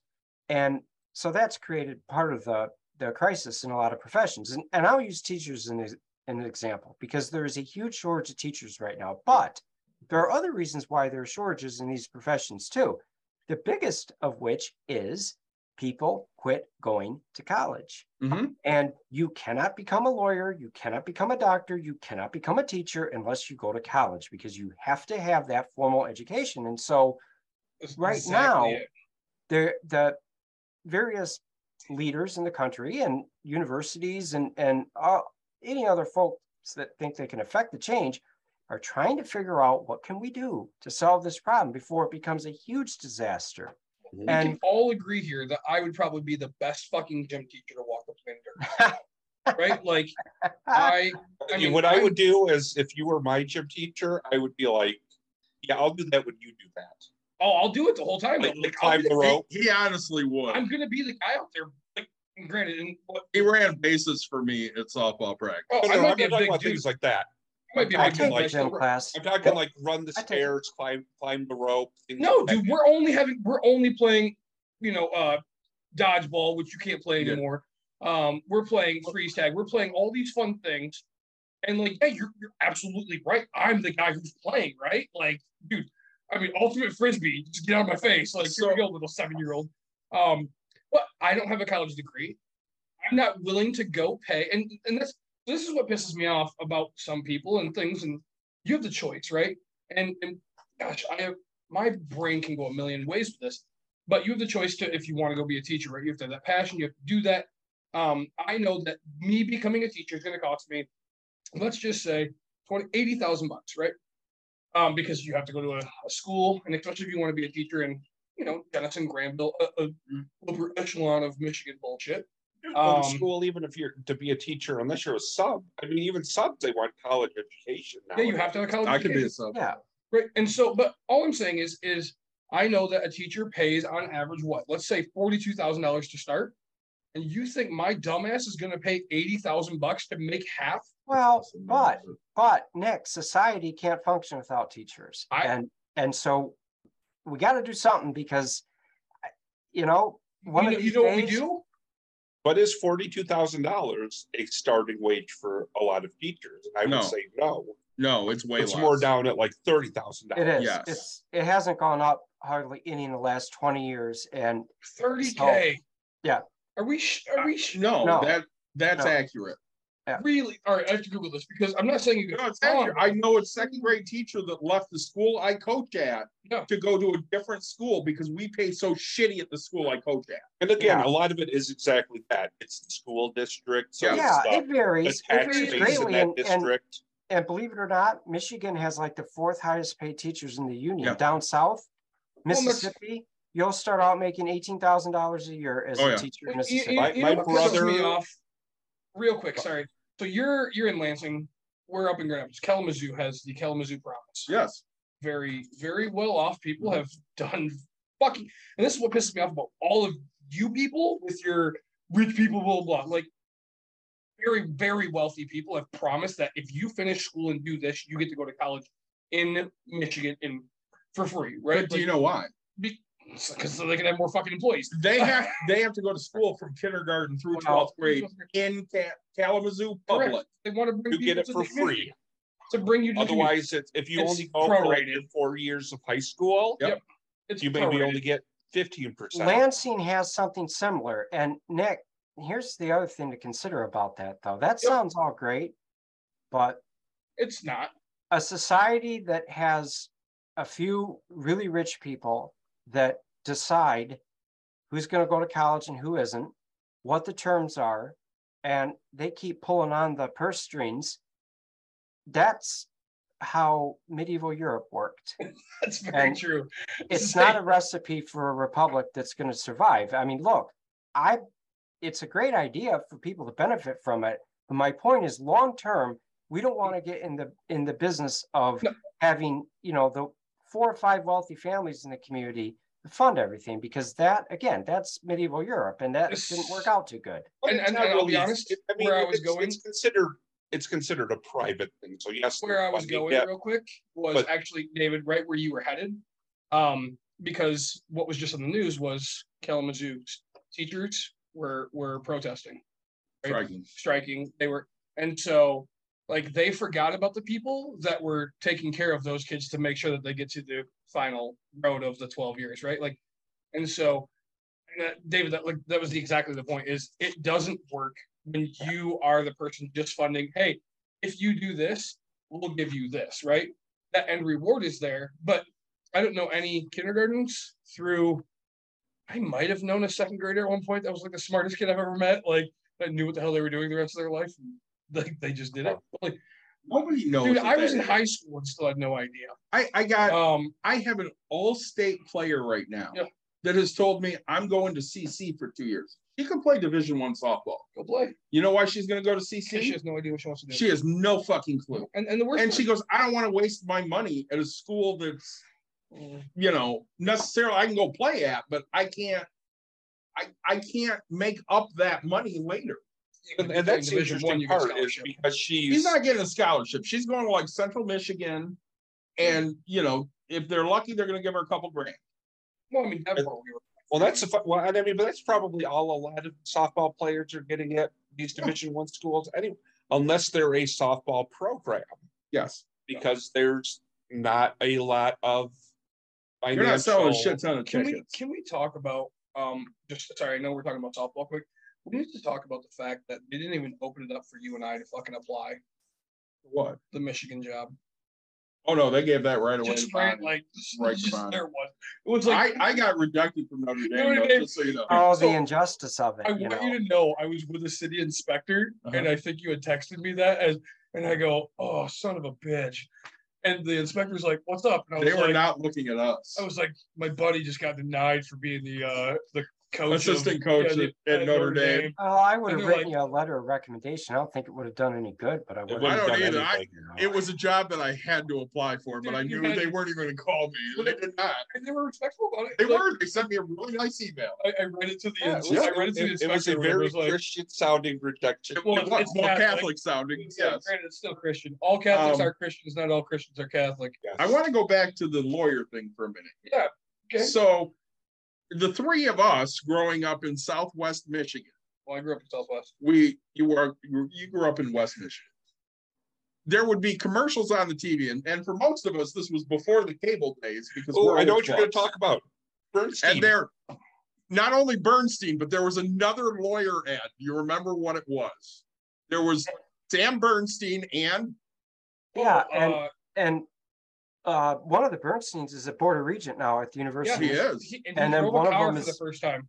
One of them is a state supreme court justice. Yes. State Supreme, yeah, and he uh Okay, he drove now a I'm car. trying to remember the other one. And he's Um, blind. um, um, um, They had a buffalo on their commercial. oh It was oh yes. Um. Oh, geez. And Anderson, Yeah, it was Frickin' Frickin' Anderson. Anderson. frickin' Anderson. There you go. So the Dutch, yeah. the Dutch first name being there in that part of the state. is I yes. remembered that. So Yeah. I I met David Anderson. Yeah.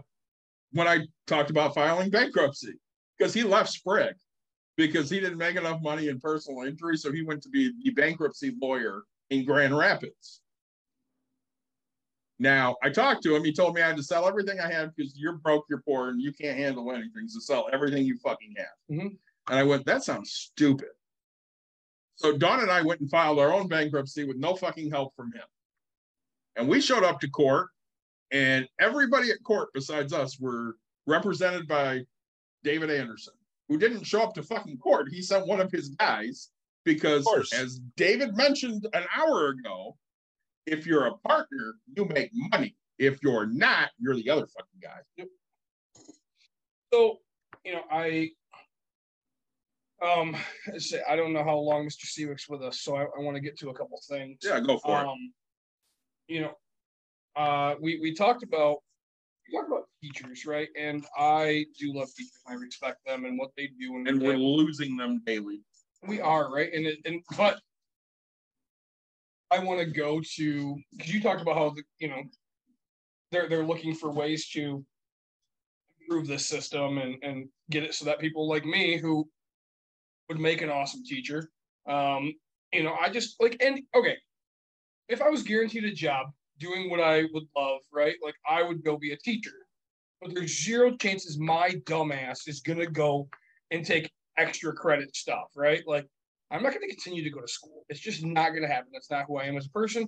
I love teaching. I love being that. Like, so if I wasn't a PE teacher, right, I would be a wood tech teacher, right? Like, like wood, wood technology, like people need to learn how to do this stuff, right?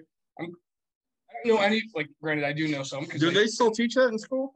in Grandville. But like, so my my one friend, teacher at Grandville, I I didn't have him, but my friends did. Right, he teaches CAD, he teaches, and now he teaches auto tech.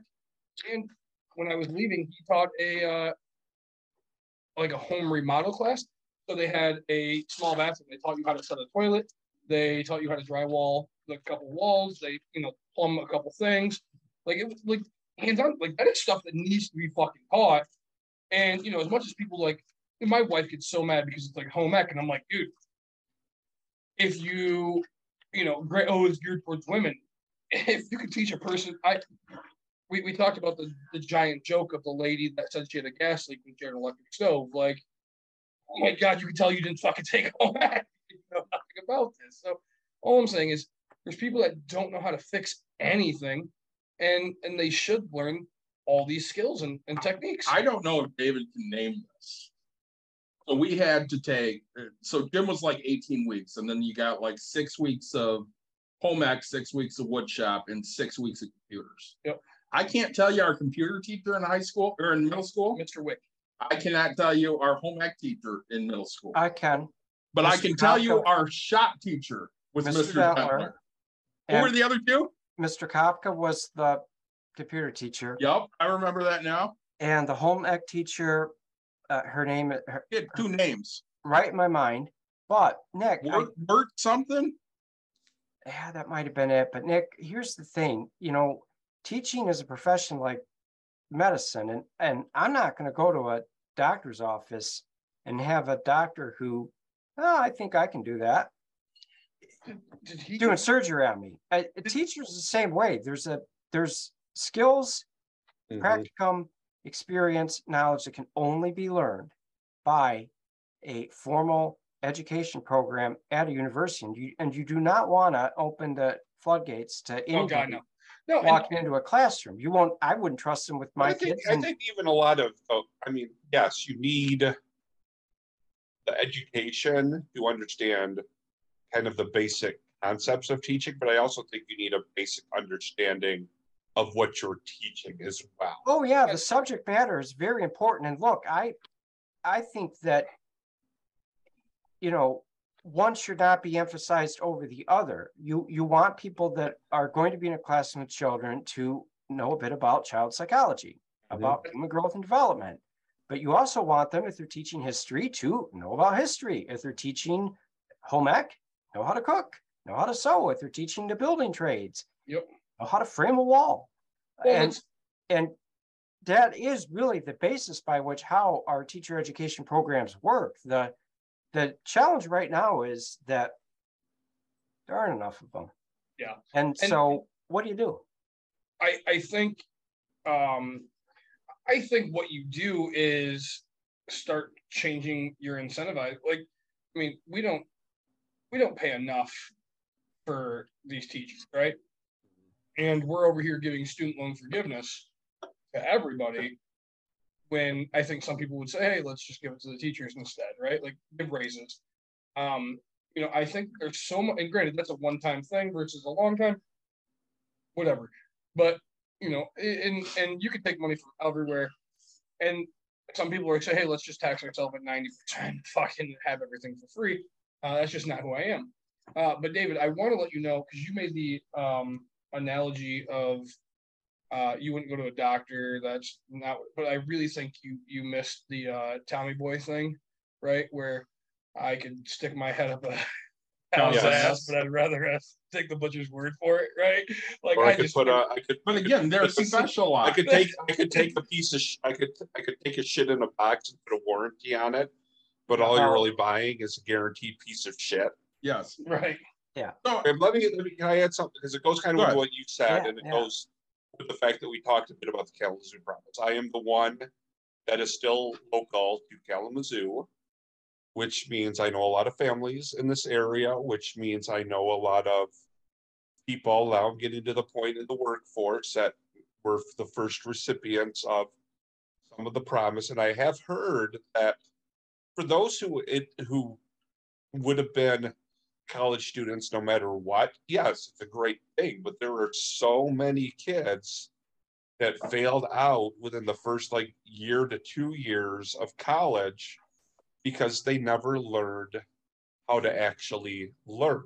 And it, that goes down to the fact that, sure, you know, you know, maybe make it where it's tiered in some way, income and grade level for the promise, but, it, it- but then take that other money and get better teachers in there. You know, make them want to do their job. And Well, the the we question- have, we have a similar thing here in Lansing, actually, the Lansing Promise and and smile about the Kalamazoo one. What part of what you're identifying, Mike, is what's been discovered, uh, not only in different places here in the United States, but elsewhere in the world, when college tuition becomes free. And I will use the state of California as an example, because California for many years offered free tuition to California residents to the state university system, which is very extensive out there. It's the most extensive in the United States. And after, I think, about 30 years of doing this, guess what? The attendance rates at California universities for California residents weren't really any higher than they were in a place like Michigan, where you had to pay tuition to go to schools. And I've got some experience with the British education system, having gone to two universities in the United Kingdom. And right now, they have a similar thing going on there in England. Uh, for about 10 year period of time, the English universities didn't charge tuition fees. And then they started charging tuition again. In Scotland, if you're a Scottish resident, you don't pay tuition. And the again, the attendance rates haven't really changed at all from when you had to pay tuition to when you didn't have to. And I think that maybe it's just the nature of by the time you get to be our age. I don't know, but we, you know, we've lived a few hard knocks and you think that, well, a lot of problems, you just got to throw money at them. And then sometimes it's shocking to discover that, well, money actually isn't the reason necessarily why people don't go to college. It's other stuff. It's social values, which I talked a little bit about last time I was on. And so, I, where does this fit into the student loan forgiveness? Well, for one, I think this is probably going to be both a one-off and probably a stepping stone to some more comprehensive reform of how the student loan system works. But I think it's also going to be an eye-opening uh, experiment because people are going to discover that, wow, the financial burden was removed and we didn't increase the college attendance rates. Mhm. What's going on? Well, I can see kind of exactly what you're saying there. Because I could see it not increasing. Because, like you said, there are just people who would never. I mean, partly mm-hmm. because they probably would never get accepted into college anyway. The bigger difference is probably more of a shift of people who, especially with like the Kalamazoo promise, the Lansing promise, it's moving from oh, I'd spend the first couple of years in a community college or a junior college instead of but instead of that, because it's free, I'll go to a four-year institute. Because yeah, you're right. I mean, there's still going to be people who just their grades are gonna get them into college. Yeah, and part of what's going on too is what how it worked in this country way back when in in sort of the pre-World War II days, and that was that tuitions were really low back then at universities, even mm-hmm. adjusted to inflation. But just because the tuition was low, it still didn't mean you could afford to go to school. If you were a working class kid, you had to work. You didn't have money saved up to live off of while you were going to school. And I suspect that's a lot of what's going on now is even if kids can figure out how to finance their education, and even if they don't have to finance it through loans and they can actually figure out a way to get it paid for, such as through the Kalamazoo Lansing promises, they've still got to be able to afford to live. And living's expensive. And Yep. it's not cheap just because you turned 18 and the world's going to give you a discount on your rent. It doesn't work that way. No, because this is only covering tuition. Tuition. This is you got not it. covering room and board and other things like that. Yep. So I have a couple things. Um, one, I want to hit on It took me six years to finish my bachelor's for finance. I know ten percent more now than I knew six years ago. But I had to take all these classes that didn't necessarily teach me a fucking thing. Mm-hmm. It's that ten percent. Because you learned, you learned in the school of hard knocks. I did. That's right. So I, I love it. I, I had to take, I mean, it's not to the extent you did, but I had to recently take training on, the funny part is Microsoft Word and mm-hmm. Microsoft Excel. Required training for my position. You know what I learned? on that? nothing. Absolutely dick from what Yep. I already knew by using the program. How to hit auto sum. So one of the, P. one of the things I really want to hit, because I don't know when we're losing the professor, but Yeah. the question came up of how do you fix this system? And I have ideas. Well, and the, yes, Ed, I'd love to hear those. But before we do that, Yeah. real quick. So we talked about like, you know, again, teachers, and you guys said, hey, teachers paying for stuff, and it's become this big trend to to buy teachers uh school supplies. Yeah. So uh we, we talked about my wife and I getting into a huge fight. Yeah. About um okay, so day one she says, Oh man, our schools have so much fucking money. It's crazy, blah blah. I do live in a very privileged fucking area. Yeah. Same. Um, right, you, you do, right? And um, and so, you know, all of a sudden, and then we go vote on that Thursday. So like, let's say she makes this announcement on like Tuesday, then we go vote, and she vo- or Tuesday, whatever it is, and she votes to like raise taxes and stuff or something. And I was like, like, like, you just said we have so much fun. Stop, like you're dumb. You know, as I'm here. But a lot depends on on- on my tax going to bill. go for. Well, and it was something stupid that pissed me off. What are they building? A new football stadium? Uh, I don't. A new softball field? Might have gone towards the library. Because where I but, like, where I coach, we're getting a new softball field because they they re-up the millage. Sure, I get that, but like, okay, so if you look at my tax bill and where I live, Mhm. okay, it says I pay my fucking property tax and that's about it. Okay. Mhm. Where I own, it says I'm paying Godwin's back taxes, Yeah, or you know, it says I'm paying Wyoming's back. Oh, taxes, yeah. It says I'm paying, you know, Grand Rapids. fucking- Kelloggsville, Yes, everything. I everything of people that have over fucking spent. Lee. I live in Jenison, Yeah. Georgetown. Like we have But you have properties all over. we don't have this fucking I don't have this stupid line that says I just paid 120 of my ten thousand dollars towards this stupid fucking debt of somebody else's goddamn irresponsibility. You bought a new softball field that they don't take care You're of. very fucking welcome for that. And we didn't yeah. Is this, So is this the one, is this Anyway, one at, anyway, uh, so getting that you getting getting used to off topic coach at because where like they put Next. the field in wrong or whatever? Yeah, I'm very angry about this. Next, sometimes living in a civil society is hard, isn't it? Dude, it's it is. Especially when you especially when you grew up the way I did, right? It was And you know that things can be better than what they are. oh my god! But we're too fucking stupid to do and those these things. people are just but like the problem is is like you have the marvs right Yeah, like what the fudge is but like you want to talk about the richest guy that we probably know that you don't know he's that loaded?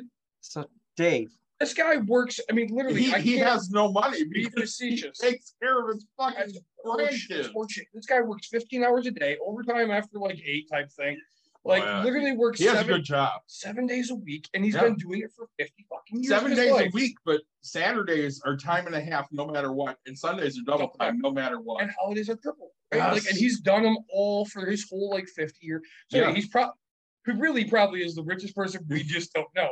Um, Probably is. so but Except his wife. anyway, so money. back back to so right. Uh, the point I'm making is, you know, when I donate, like I tell I tell my my daughter's teachers every time, I'm like, look, if you need something, just literally let me know. Yep. Consider it bought. Um, and they're like, oh, I appreciate that. And then they send out a stupid email that pisses me off.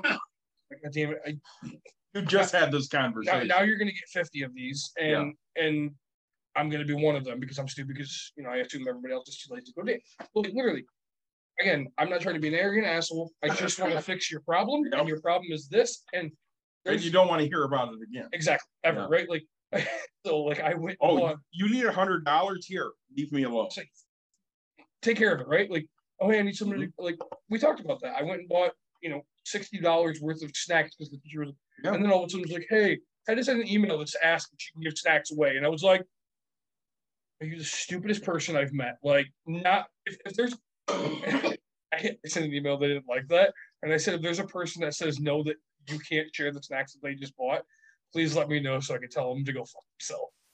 And they're like, well, we won't do that, but we appreciate it. And I was like, no, please do. No, please like, do that. like I want to know how arrogant people are that their kid can only have these. Like, because I don't want to surround myself with that other person that's that shitty. Anyway, so the point I'm making with teachers is okay, we're sending this stuff, and you don't have to improve your room. You want to. You don't have to have these things. You want to. It's a choice. Now, earlier the topic was brought up of of trades, right? And if you go into a trade, I mean, it is expensive, and it's mm-hmm. years and years and years. Okay, my brother's probably in the cheapest trade, electrical, right? And that guy has every freaking Milwaukee tool. Well, not all of them yet, because I still haven't borrowed half of them. But like, I mean, you're you're talking, you know, he, he has an account that he, he's allowed to go to 500, I think, uh, and then pays fifty dollars a week towards it. And he's never once not had fifty dollars come out of his check, and he's been there Right. like five years, right?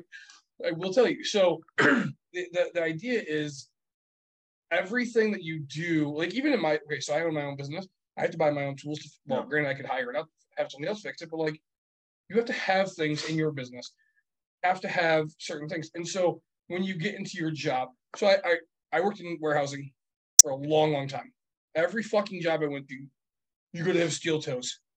Why do you think? And it's funny because everybody always asks. No, very few people ask me when I say, "Hey, I went in and asked for unlimited time off, and I also get to wear sandals." Yeah. It's because I had to wear steel toes my entire fucking career, and some people find them comfortable. But me, that was that was like their way to weigh me down, and I wasn't having it no more. Like, a hard pass on. So I'm, I'm gonna go back to, I have two points again. Yeah. Because you made me come up with a point. Mike, you've been on many, many episodes. You Many. feel I know, I'm not even considered a guest anymore. you're not. Do you feel like Nick's going nuts now because he hasn't dominated ninety percent of the I conversation? think so, yes. I'm Number two, the answer is We're- yes. Like, we're gonna go, I've been we're so gonna- pent up. we're gonna go to how can we fix this? Yes. So I have ideas, and I'm sure the professor has ideas. So one of my ideas is we need caps on interest rates. Mhm. So let's cap and and let's cap it in ways that we need. So right now we need teachers, right? I'm, I'm, I mean, I'm following. I would think, David, do we need teachers? Oh, yes. So two percent interest for teach. If you're going into teaching, primary, secondary, two percent interest. Yep. We don't really have a shortage of, of doctors or lawyers right now, so, okay, four percent for them. Okay? Hmm. But we do have a shortage of nurses right now, Two percent for them. two percent. Now, do we have a shortage of people that are, are majoring in lesbian dance theory? No, you don't know that. so five percent for them. But Yeah. five percent is the max. And I think that that's a great idea. Because now we're talking about incentivizing people that do have to borrow money. Um, by Going to fields of the interest rate when they pay it back. I think that a couple other things I'll throw out there and- and that I'm gonna have to part ways soon, but No, please don't.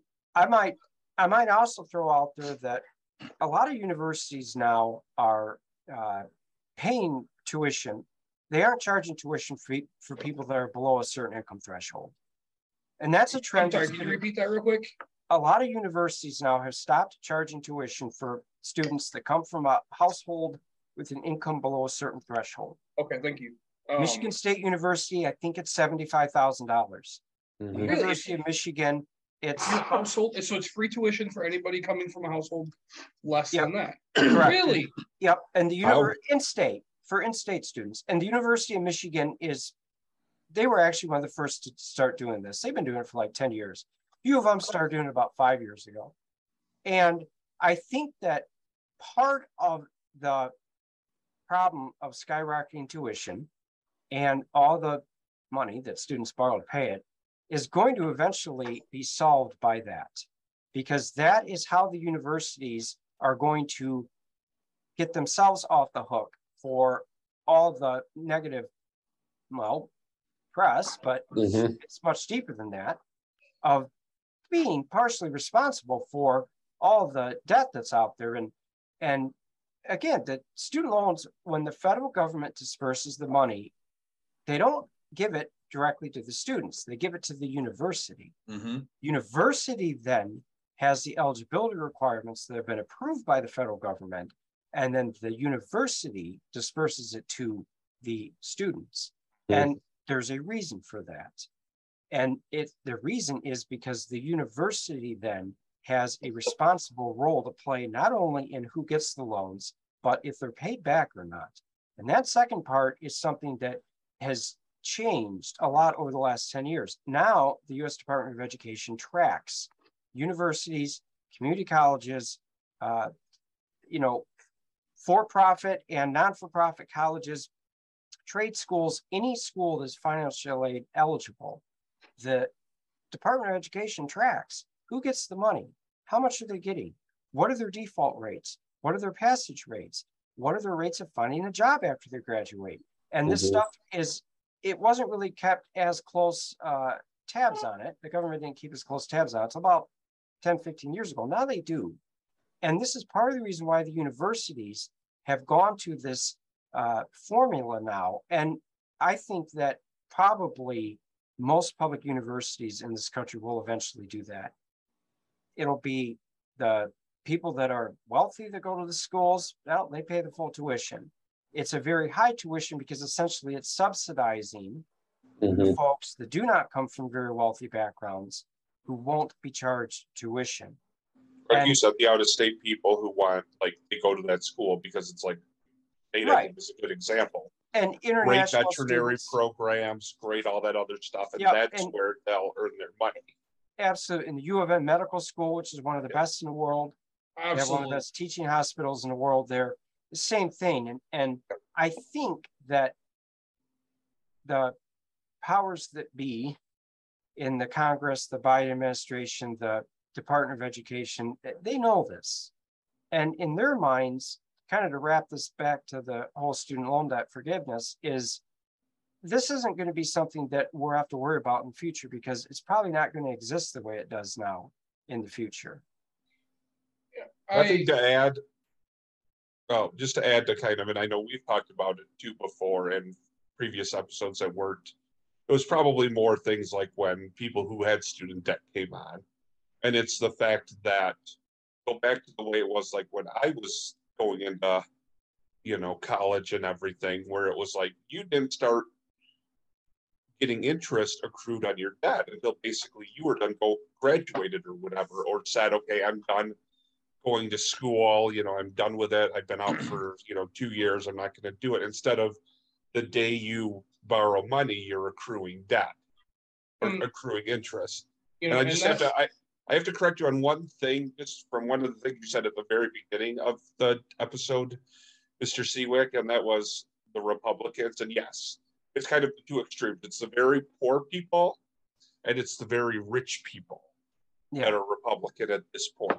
Because the rich people like the fact that the Republicans are going to drop their taxes and, you know, give them huge tax breaks for, because they still think in some cases these people are going to be, oh, yeah, we'll give money to the poor. But they're like, no, we're not going to give money to the poor. We're going to pad our, you know, What's- accounts. Yeah, and what's so interesting is watching this unfold right now because the, you know, the political dynamics of the two main parties in this country, they've changed through the years. I, when the Republicans started out, uh, right before the Civil War, one of the things they were founded on was spending government money on what we nowadays call infrastructure. Yep. They were all about the transcontinental railroad, spending government money for ports, roads, all that good stuff.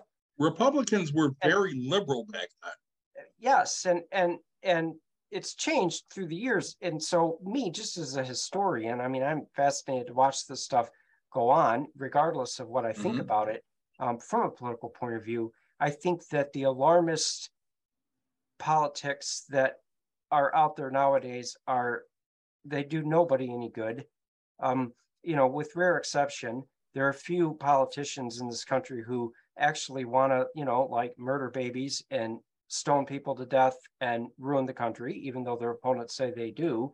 But at the same time, I'm not trying to diminish the fact that everything seems to be politically polarized and the Mhm. student loan debt issue, I mean, there you go. It's one of those things that at first glance you think, well, shit, I mean, the hell get upset about this? And then, oh, well, actually, there's a lot of people that get upset about it. But part of that is too, because we have in our country right now, I think, reached a point where a lot of people think that they're victims, whether they are or not. And that I think is an equal opportunity offender on both sides of the political aisle. And I think also a lot of people look at this country now as a zero sum game. If somebody gains something, it's at my expense. It is, Garen. Gosh, I couldn't agree with you. No, they think that, that Yeah, not they- necessarily is that the way. Correct. No, they- right, but like I couldn't. Like, Yep, that, that's what people that. think. It's a constant. It's a constant thing, You know. Yep. Um, and that was one of the things I wanted to bring up. Um, sorry to cut you off, but like, you know, some of the quick, the quickest things, and especially from my more Republican friends, um, right, was oh, my fishing boat now identifies as a college debt. You know, Yeah, a student debt loan. my my my truck identifies and i'm like and, it's funny because like at first i was like meh and then it kept getting worse Mhm. and it kept going and i was like all right so all i've taken out of all these things you share the fact that you're so far in fucking debt that you're just so stupid that you don't know how to control your goddamn money Yeah. you should listen to Bucks and Brews right like Yes. like Well, instant because like my brain was like gosh why are you so like wait Because wait they- wait They So don't know how to handle you're shit. right. You're no better than the person who thought they were betting on their their education, but you bet on your happiness of buying a boat that you can only use after five o'clock on Friday, and you have to get your ass in bed. So for or you're going to be watching football on Sunday. So really, Yeah, you're using it on and- Saturday morning I'll, if you can I'll, get out there. I'll conclude my my uh, visit here with two thoughts They're related to that. Yes, Yeah. sir. Number one, I and I've said this before on this program, I'll say it again. Many of the people who, and this isn't to diminish the true high cost of, of higher ed, but many of the people who think it's a crime against humanity that they should ever have to pay that much money for an education have no problem going out and financing a sixty-five thousand dollar pickup truck that's going to be a worthless piece of shit in ten years. Mhm. Hey, Worthless piece of shit the moment they drive it off the. You got it. Fucking And then the second thing I'll say about that RAM is great. the second thing I'll say about that too is back to this idea of people thinking that country's a zero sum game. Guess what? If you don't owe any money on student loans, if the Biden administration figures out a way to relieve all of the debt, none of the debt, some of the debt, your life isn't going to be changed one bit from it. Mhm. and it's because so i want to just add to that and the reason that you your life won't change is because of how stupid we it goes back to the one percenter aspect we can't comprehend that money with how many bills have been passed in the government and how many things right so dude there's probably stuff from 1950 that they put taxes on for let's call it just for stupid because david loves round numbers 70 years and it finally paid off in 2020 and now there's this money that we were like okay but It's there's so much The interstate highway system. Yeah. The government like- spent more money on that than it ever spent probably on anything else except maybe World War II. And everybody benefits from it. And we're And- still and- paying for it. We always will. I mean, it's how it works. oh works. my gosh and, and and so it's you know these you know and i just heard a clip and it was nancy pelosi it was like you don't get to know what the bill states until it gets passed and you know it was uh i was like wow what a what a crazy lady but like you know because when we talked about the abortion episode that we did or whatever we it's like with abortion came you know let's give gm money it was like what the fuck do these two have in common you know it was like the, it was so far apart on the things that they were trying to fund and they do that with every bill hey let's do this but like let's also give you know uh let's get let's give biden a, a dancing allowance or whatever the hell it might be So we, we know, know, we're funding it we know David has to leave. no he doesn't he's staying with us for the rest of his life I've got I mean- left. He'll, he'll be back, but he needs Oh, to yes. leave. Yeah. So any final thoughts, David, please? I know you do a podcast for LCC. oh do you really Yes. He does. Can you please plug that for us? Oh, well, I would be glad to. Thank you.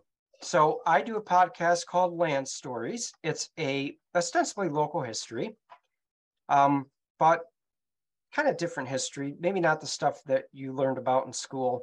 And lccconnect.org is the website. The program airs on the radio, uh, 89.7 FM here on weekends, and then it immediately goes to a podcast where you can listen to it on demand. So thank you. Uh, So I know we will have David back on soon. We're not ending this episode for anybody on Twitch right now. We are not ending this episode. We're gonna keep talking. But we are saying goodbye to our special guest, the professor, yeah, who we absolutely love having on. He might be my favorite guest. I, Well, I I, love being here, so thank you very, very much for having me. and me. especially on things because I, I love how much knowledge you have because you literally do this field. Yeah. And I come from the arrogant asshole other side, and we have an educated conversation. And this is one thing I tell people: like everybody knows that David and I are different, but the same. Mike loves it, but like we have an educated conversation. We do, yeah. That's it. And so And we like, want to argue educated. Argue. Yeah, educatedly. civil Yeah, just say educatedly. Just so I you think the like. The, the best part about the professor is he comes like having read up on everything. He'll have Yeah. stats written down. So I, I'm gonna say this think he's going to show up with like a PowerPoint. He's going to share with us us. About something, and So in late February, early March next year, I think we need another baseball episode, Baseball baseball, part two. special. Yeah, Oh, and yes. not only do we need the professor to join, Marianne. but we need I don't the know Marianne. professor's brothers. We need the professor's brother Daniel to also join. it's not. It's not that you're I not will good see enough. what for I can do. Good man. see what I can do. Um. And and we will find a time to get to Lansing to visit both of you and the puppies. That oh yeah, I say I. I hope that someday I can come down and uh, actually shake physical hands. Um, but I want to be clear. It's L- lcc.org. You can go and find the podcast. lccconnect.org. Oh, excuse me. LCC Connect. Yep, so- lccconnect.org. And on that page, all the programs the college produces, they each have a little icon button and you'll see mine. Keep scrolling down. Yeah, no, and that's awesome. Awesome. I, I appreciate your time. Thank you. This was a great you. episode. We'll probably end up doing um a a secondary episode because this one I, I think is going to have a heck of a lot more coming out in the next couple weeks. Sounds good. And, and hey, give me a call or a message and I'd be glad to come back on to Sir, discuss. take care. All right, you guys take care. Thank you, David. See you You Gotcha. Yep, bye-bye. I'm trying While to spell wait for your next special guest. I got to pee uh, org. You and me both. and Thanks for possibly get the more. world. And possibly All right. get more beer. You guys do that. I will sit here and talk because that's what I do. I cannot send any messages. That's weird. So we were talking student loan relief. And in a minute here, we're gonna have, I say in a minute. Momentarily here, we're gonna have a student on to talk about her specific student loan issues.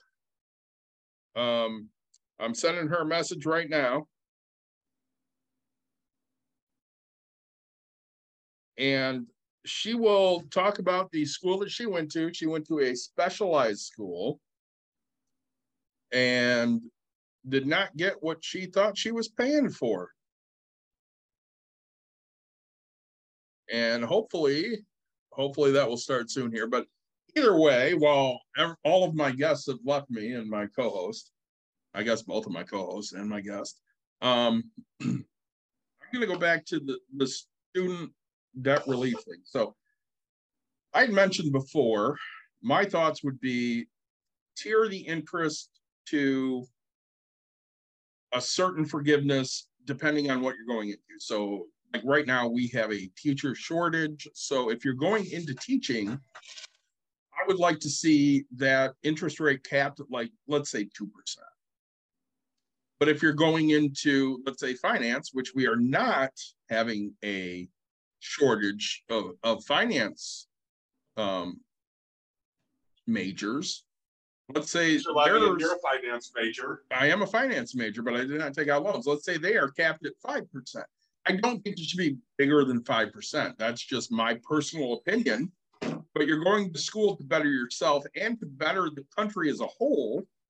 Because an educated population is a more productive population. I think that should be capped at five percent. Nick, your thoughts on, I on the capping? I, you know what? Funny because that's one thing you and I agree on. Mhm. Um, because I'm not a person who likes to tell. All right, so how do I say this? I'm not a person that likes to tell a business how much money they can make. but I am a person who likes to tell the fucking government how much they can make.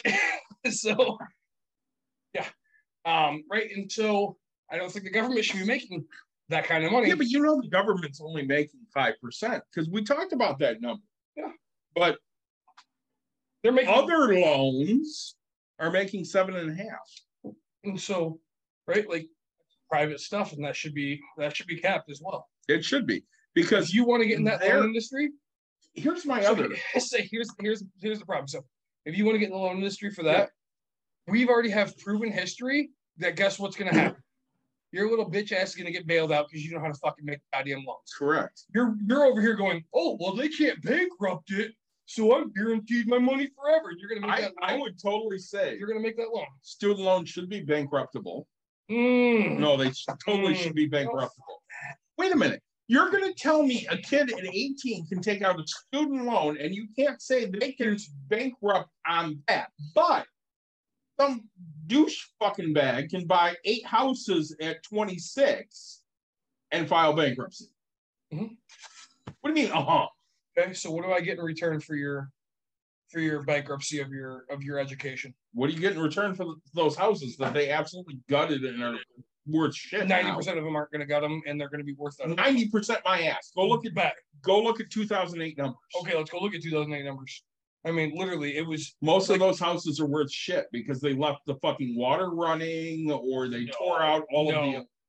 gosh no. Tore Yes, out they all the did. metal, yeah, the wiring, the But I mean, it's still and- that's still happening, but like no, Yeah. like it was that happened the- the at market- a greater majority. no, Yes. no. The, the I I mean, I bought a house that was not in perfect repair, and it was a foreclosure. Yeah. But- did they cut that shit? No, I, thi- I, thi- I think that's why I think that's why Nick likes those things because for him he can buy a house really up, really yes. cheap, fix it up, and back then when I rent it bought- for. But you have to understand, back when I bought those things, my first few, I didn't know a damn thing, right? So, um, you know, I I My think, correction. my correct. I think when you look at it, right, um, bankruptable. Ba- okay, so if I if you go bankrupt on a student loan, the pro and here's and so David's David stepped away, but the problem I see is okay. So Mike, I'm a landlord, right? Mm-hmm. One of my biggest qualifications is the fact that you know how to like No, fix like, one, houses. one, yeah. one of my biggest qualifications as a tenant is no bankruptcies in the past. You know, Oh yeah, yeah. That way, yes. so so now you're allowing the nation to fucking bankrupt themselves to get rid of their student. And if so, and if you allow, and, and here's how my brain thinks, right? Is if I allow you to go into bankruptcy, okay, let's say you're you're struggling, okay, you're Mhm. you're a hundred thousand dollars in debt in in uh student loans and you're you just you, you got a you got a job that pays 40k a year and you just can't pay this fucking debt back Yeah. okay knowing that you're bankruptable what are you going to go do Declare bankruptcy. well no you're going to go back and get more money right Well, that could be too. Yes. Go. i mean i might i might as well get as far in debt as possible Yeah. for this and then go get, declare get- get a half million dollar in debt and then declare bankruptcy. And- Listen, and- that's where I think I, I think it's fine what he says about student loans being bankruptable, but I think it's got to be compounded to other things. Like, oh my God, I've got a hundred thousand dollars in student loan, plus I just ended up with two hundred thousand dollars in medical debt. Plus, oh my God, you know, I just you know lost a job and you know it's a recession and I can't you know get a job that pays enough for me to make ends meet anymore and I would agree, and the problem is, is the government's so fucking lazy they will never listen to the stories aspect of things. Um, so Mike and I agree that, and apparently you said it. Um, you had said that they can't just bankrupt just student loans. They have to have Yeah. they have to have other stuff. Yes. But because my point was, all right, I'm hundred thousand dollars in debt. I'm making forty k a year. Yeah. And I, the only way out is bankruptcy. What do I do? With how easy it is to, to obtain a fucking college debt, oh, I'm going to take out a shit ton. and guess what? Hey, David, you want to make 20K? If, I'm now $800,000 in debt. again, my, my biggest issue is you have to look at those things, Why? because you do. No, the government will The government They're the doesn't, but laziest they people in the world. to. No, They need to sit there and look at it and go, so we had this conversation, so somebody I know, I will say somebody I know. and somebody go, well, you have student loans, just transfer that into a personal loan. No, not you. not something I would fucking tell people to do. Transfer that into a personal loan and turn around in two months and file bankruptcy. I mean, if it if it's If I'm anybody looking at that, I'm going. I was a student loan. You transfer that over. Fuck you, you don't get bankruptcy. Well, uh, but that's the thing. Well, now you're asking for bankruptcy. And so, okay, so the, the point Again, student the loans point should you be missed, the point you missed, available. the point you missed that I made to Mike is, right, I'm a landlord. All right, one of my qualifications to be a tenant, no bankruptcies. You would not have rented to me. That's a fact. I mean, rented to you when we first met? No. Right. Rented to you now? Yeah, but you wouldn't see my bankruptcy anymore. It was so long ago. I would, I mean, I, I would probably see it, right? But like, let's just say, No, okay, you wouldn't see it anymore. It's gone. Ten Uh-huh. years, it's totally fucking gone. What do you mean you would how long, how long has it been? Almost twenty. Okay, so, and, and you've only been financially good for seven. I've been financially good for You won't get a, about a, a word in for like the next ten minutes while they are. fourteen. About fourteen. About 14. So seven years in, All right. Like- and I've known you, I've known you probably like it would You've known me since that point. it would it would have taken a little bit longer. But like if you would have came to me and said, Hey, we need a place to rent, that's why private landlords are shitty. But if I ran it like a business, that business states Which you don't. We already know that. say, but the business states don't do that, right? Like, and because because statistics, right? Statistics are a thing. Okay, we go to the casino because we want to win money. We own a business because it's, it's more of a guarantee if you work your ass off, right? Hey, Um, Ray's Ray's logging into Zoom right now. hey, we appreciate that. She's Ray, already on Zoom. She's been on Zoom for like three minutes while you guys have kept arguing. All right, you know how this goes, Mike. we were. I am well aware. were Have you ever watched passion. their videos yet? Ray? Um, She is not. No. So, but she knows me enough. So Yeah. let's let's Basically, Introduce our new imagine yeah, let's page, you have change conflicting subjects here. Opinions on things. and we are going to introduce our new guest, who is Ray. It's not the same. It's Um, not changing subject. It's the same subject. Fuck off. Just a new person talking So-. Ray is is I've decided one of my unofficial Star Wars daughters I've just because she's kind of savage like I am. we've actually met in person. So Have you? oh, yeah, I was her see something. Yes. oh, you were. and because Yeah, Nick Nick had to watch Ray so people didn't get handsy. Handsy with her. I didn't really No, do no, watching. the it's I have to be I have to have a handler so I don't hit people if they do that. 'Cause Okay. I don't want to get That- kicked out of the group. That you might say that might be a better way of you don't it. hit people, but we say it because we don't want anybody to get handsy with you. it's funny because I have no problem hitting people. But um, and like it's funny because every time I walked up to her, I'm like, "Hey, you guys good?" She's like, "Yeah." And then Chewbacca's over here like dying, and I'm like, and I, I just walk into the bartender guy, and I'm like, "Give me a water." Like Chewbacca's dying, and he's like, "Oh, I got anything for Chewbacca, man." Like here you go. And I was like, and people are like, "Oh, you, It's not like Chewbacca can drink water while he's in costume. Well, he had to go around a tent and a canopy and four miles down just to like, you know, do a Chewbacca drink. But um, all I'm saying is, uh, it- you know, say every time she's like, "Oh yeah, I'm, I'm good," and I was like, "All right," so here here I am running around like crazy. Ray is very easy to please, honestly. What is he saying about you there? I, he did share some of the follow up from some of the discussions that were had during the Whitecaps game, and I am gonna say I have you. Thank you.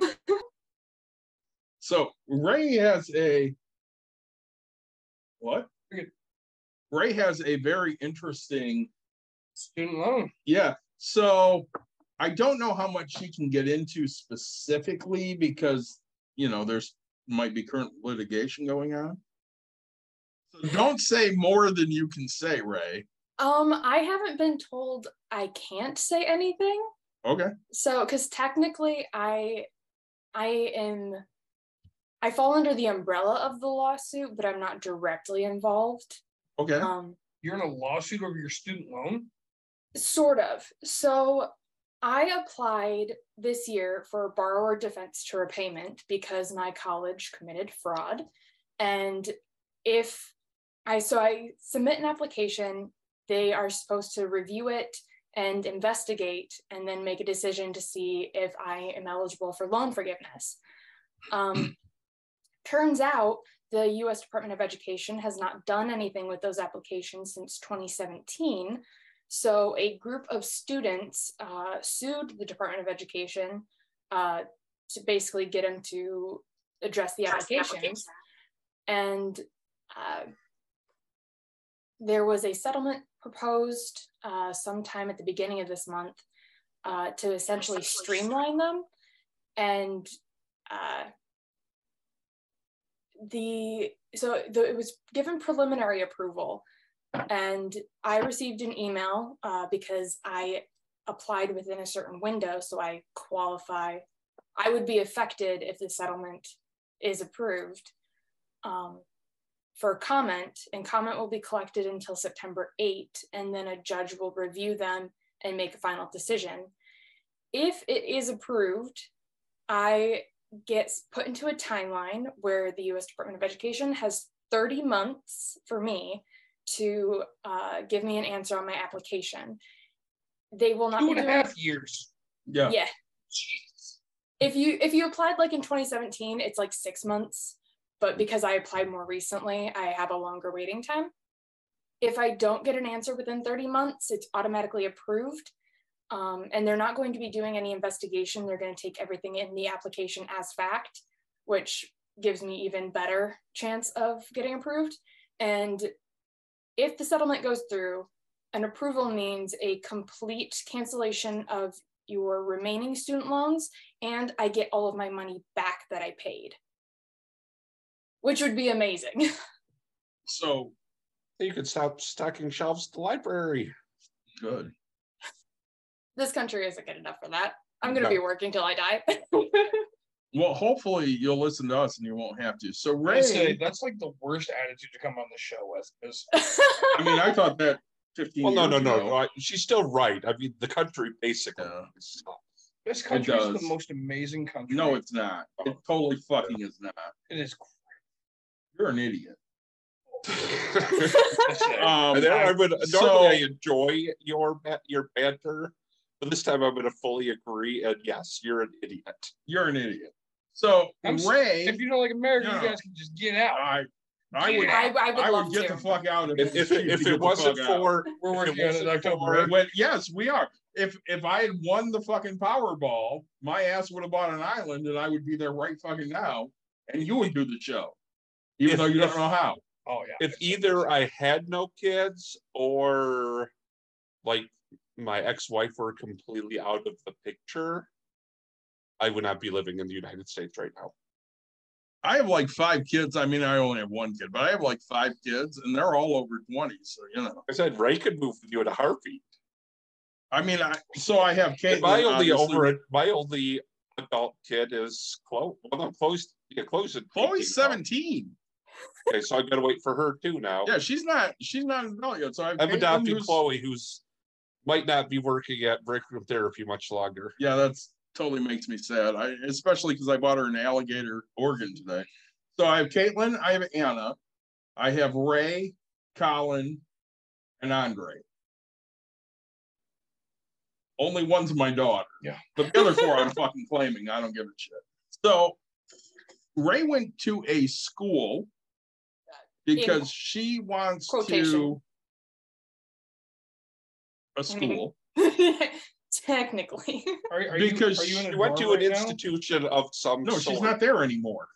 Oh, like when you made the lawsuit, you. She was never in a dorm. Oh, okay. It was a school. How many were there? Like 70?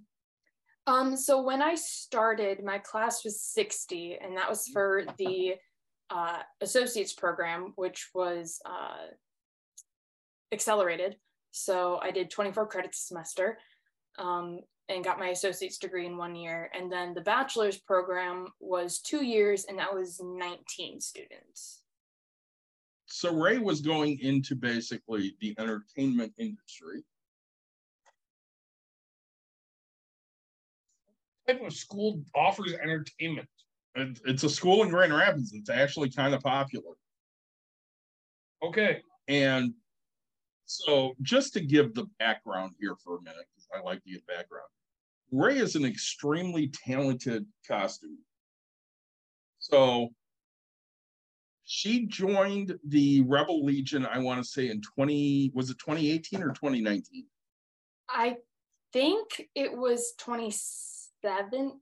No, I think it was earlier because she was in before I started. She was in before you started, but you started think in what, late 2018. 18 or 19, one of the So two. Ray started in her first event with the Rebel Legion was an ice cream social in I want to say Porter Hills, maybe. It was it was something north of town. And it was her, Vader, and and me as a Tusken. And Ray had a staff. We call her Ray Rey because she plays Ray. I mean, she has other things now, but she she ultimately joined the Legion as Rey, and she had a staff for Rey that was made out of cardboard. And unless she told people it was made out of cardboard, nobody fucking knew. It looked like screen accurate. It was awesome. mine's not movie quality, but it's it's okay. Hers was. Nice. So she had the Dale Doback version of Chewbacca mask. yes. Yes. she did. Um, so honestly, so like I, I messaged Ray earlier in the week and I said, Hey, where am I in the line of stuff that you're doing? Because I asked her to, you know, commission some stuff for uh, me and Caitlin, and she goes, Yeah, I feel really bad because I don't have time to do anything. And I said, Yeah, just keep me on the list because I mean, I've been asking for this shit since like 2017 and 2022, we're five years later, so I'm in no rush. Should I ask want good back in shit, and I know she 2017, makes you good probably could've stuff. Got it figured Right. by now. So, all right, what did you go to college? You went to college for entertainment. Yeah. What does that mean?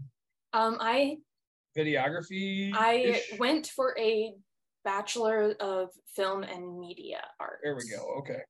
And what do you do now? I put books on shelves at a library, and I work retail, and I also volunteer at a theater. I've got like 11 jobs. I think so. I really think I'm going to volunteer at a theater. 'Cause Remember You- how we kind of You know talked? people here. Remember how we kind of talked about like you know things might not be the same for me here very soon. Yeah, So I went to a play at the Civic Theater. Yeah. And all of a sudden I see like the stage, and I was like, God, I want to build. it." And I was like, and they're gonna technically officially pay for the stuff. I just have to build it. And I'm like, I can do that. so not to um, take us off on a tangent, but that's kind of what we do. Yeah. I went out to dinner last night with uh, Jenna and Lawrence. Yeah. And I'm like, yeah, before the world ended in 2020. One of the last events that we did as a family was we went to Les Mis at Miller. oh yeah, nice. And because we've done Star Wars events down there, we know one of the stage managers, and we sent him a message, and he's like, "Hey, I can give you a backstage tour of all the stuff at Les Mis." So I mean, we we went backstage, saw the costumes, the sets, everything. Yeah. Can I just I say was so something? fucking happy. Yes, Can I Mike. say- I hate you, I know you do, because that's Mike's favorite musical. hands down. My second favorite. Honestly, musical. just one of, uh, Inter- I mean, I read the book and it was a very slow read, but the overall story is one of like my favorite, like. stories it's of, gonna like, it's gonna be in Chicago in February if you want to go. Just yeah, but I can't get a backstage tour. Oh, you won't get a backstage tour. I'm just saying it's gonna be in Chicago in February. I'm you just wanna saying go. that's why I hate you. I know why you hate me. I'm just saying. So yeah, um, that would have been one of those things that Ray's like, oh my god, that's awesome because she makes that type of stuff. Right. Well, can you make me a uh, Jean Valjean costume? no, I have no life. Can you? Can She has no time to do that shit. Can you make No. me a Yoder Because she has like 17 jobs. I have the beard for Yoder. I love this conversation. I hate you. Just a straight look. Fucking Actually, maybe I'd you. rather have a Say- Javert costume because even though, yeah, Jean Valjean's the main character, I mean, Javert has better songs.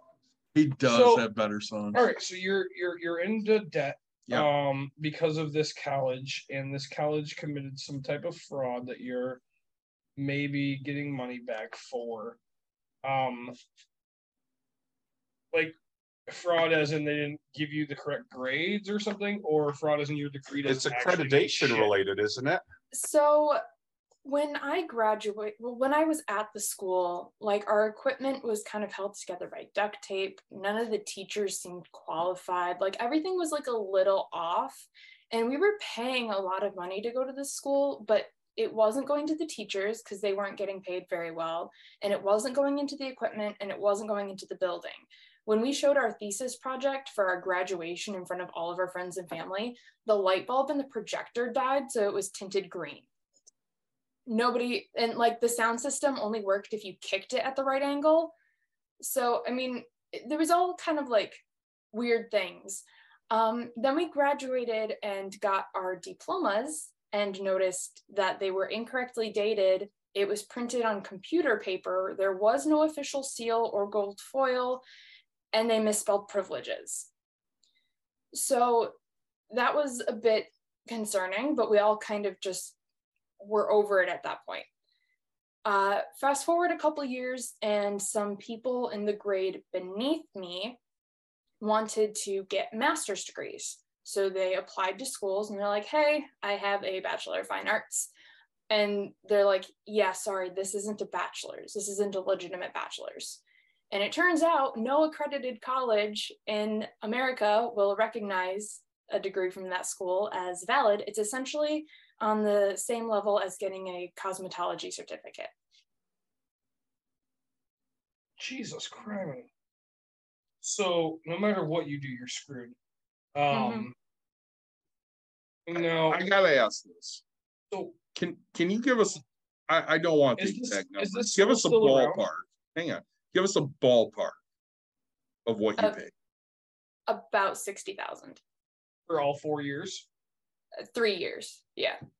Well, yeah, because you went to a, a accelerator. Yeah. And then is the school still around? Yes. Oh, no shit. Do they still have Okay. students? So like Yes. Oh, I would say Actually- off, off, if off recording, you could, you could probably ask her. She would probably tell you what school it is. oh, but- totally. She would. yeah, Oh, I'd be fine Um, naming it now. I don't care. all right. So Yeah, we'll We're gonna ask you not to you. name it right now because we don't want any issues Yeah. with uh you not getting your money back. also it's like now you work in a job because you've wasted three years of your life.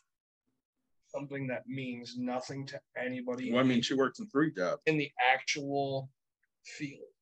Right? So like you no matter what you do, you can't get a job in your field. um, yeah, pretty much. Um, you don't always need a degree to work in film. It's more based on experience.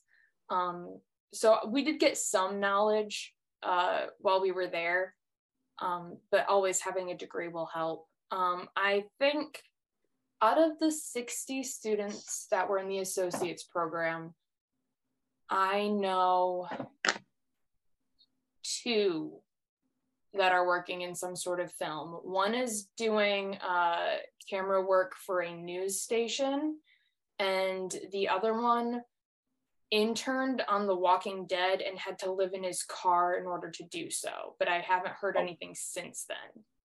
So if you ever need Have to used uh, Nick and the, Brent when they were still in the news locally as I uh, if you ever if you ever need news that's let me know. Uh, one of my very good friends is a very high up person. In a, I don't know news people anymore. They all quit. No, my Yeah. mine is still living a beautiful life and loves what he does. And uh, yeah, no, I I've gotten a lot of people jobs. In what region of the United States? Midwest. Oh, I don't know who that is. No, you wouldn't have a clue. Okay. Yeah, I could. No. Um, but I so it's funny. I went to a Dodge Viper race years ago. Um, Because that's your dream car. It was right, and so uh, and there was a girl who's who was the daughter of somebody, and oh yeah, my dad's out there, blah blah. And I was like, cool. Talk about what we're doing. Um, I was like, oh, you need a connection, right? Like, Yeah. my friend is literally the head director of this. Granted, he's my fucking age, And she's like, "Oh," bro," and I was like, I pulled him up, and she like then takes me serious, and she's like, "Well, I'll reach out to him." Yeah, now has a job doing that stuff, and I was like, "Yeah, it's just all about telling me what you want to do." And I know, I know everybody in every goddamn industry. Part of part of It's it a- is who you know. it's a factual statement. Yeah, And- that's that was a really big selling point of the school. Um, the person who gave me the tour before I applied um, basically checked every box that's Keanu, required Keanu for Reeves twin. applying to borrow for borrower defense to repayment. Um, he said the 99% of students who graduate have a job in the field and that's because the class sizes are so small and they have they have connections all over the world like they've got connections with disney and marvel and independent film sets and he was rattling off some places that they've had Yeah. graduates working at and like he's like we've got some who are working for marvel now and like he gave me a tour of the school and it's plastered with movie posters that are signed by like producers from the Films stuff. so there's a lot to like back up the claims and i think it was because my class was one of the biggest ones they had had before that they had like 10 students so Wow. they could probably And you had get 66. yeah, they could Wow. probably get connections because it's a lot easier to do for a class of 10 than it is for a class of 60. Even then, I mean, oh, go ahead. Yeah. But by the time we got there, we were we were told every student is guaranteed an internship upon graduation. And if you have they have a list of connections that they have where they're like you get to look at this list and if there's something you like, the better you perform at the school, the higher pick you get. I graduated as salutatorian and was pulled into the vice president's office and told that I would be on my own for finding an internship and would not be receiving any help from the school because uh, I was telling the underclassmen that the school doesn't have any connections because they didn't. And we were all like blindsided by that. We all thought that there was going to be a list of places that we could intern, and there was no list. Oh, Yeah, because rough. like as a salutatorian, you could be like, if they have all those connections, you could be like work. You could have been working on a Star Wars film. Yeah. Um, You could have been. You could have been Daisy Ridley's stunt double. I could have been Daisy Ridley. You could have been I- Daisy Ridley. a friend so this is how connections work in my life Yeah. i was drinking beer with a friend of mine who happens to be a beer brewer and his wife's a teacher makes us great they had a friend over who does lighting or animations and video game now with working on a video game specific well, like work for disney and all that like i was like what the fuck do you mean lighting? And they're like, and so we got this detail. I was like, I didn't know that, that was like a job aspect of things. It's like everything. Um, but it was like one of the coolest jobs. Like Mhm. as like a kid, you're like, oh dude, I think that would be awesome. But like as an adult looking at it, going, God, I would want to do that, right? Like, but The guy, the um, guy, the kid who gets coffee for Steven Spielberg gets mentioned in the credits. Yeah, right, which is huge. Um, but so that being said, like talking about what I did, what she did, stuff like that, and I was, and she's like, "Hey, I have this tree that needs to come down." You know, somebody, and I was like, within like a matter of minutes, I was like, "If you ever need anything in the house, I got you."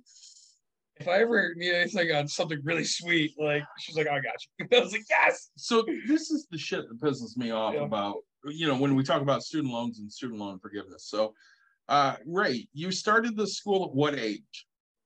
Uh, right out of high school, so I was 18. And how much did you know going into it, or how much did you just believe that you were told?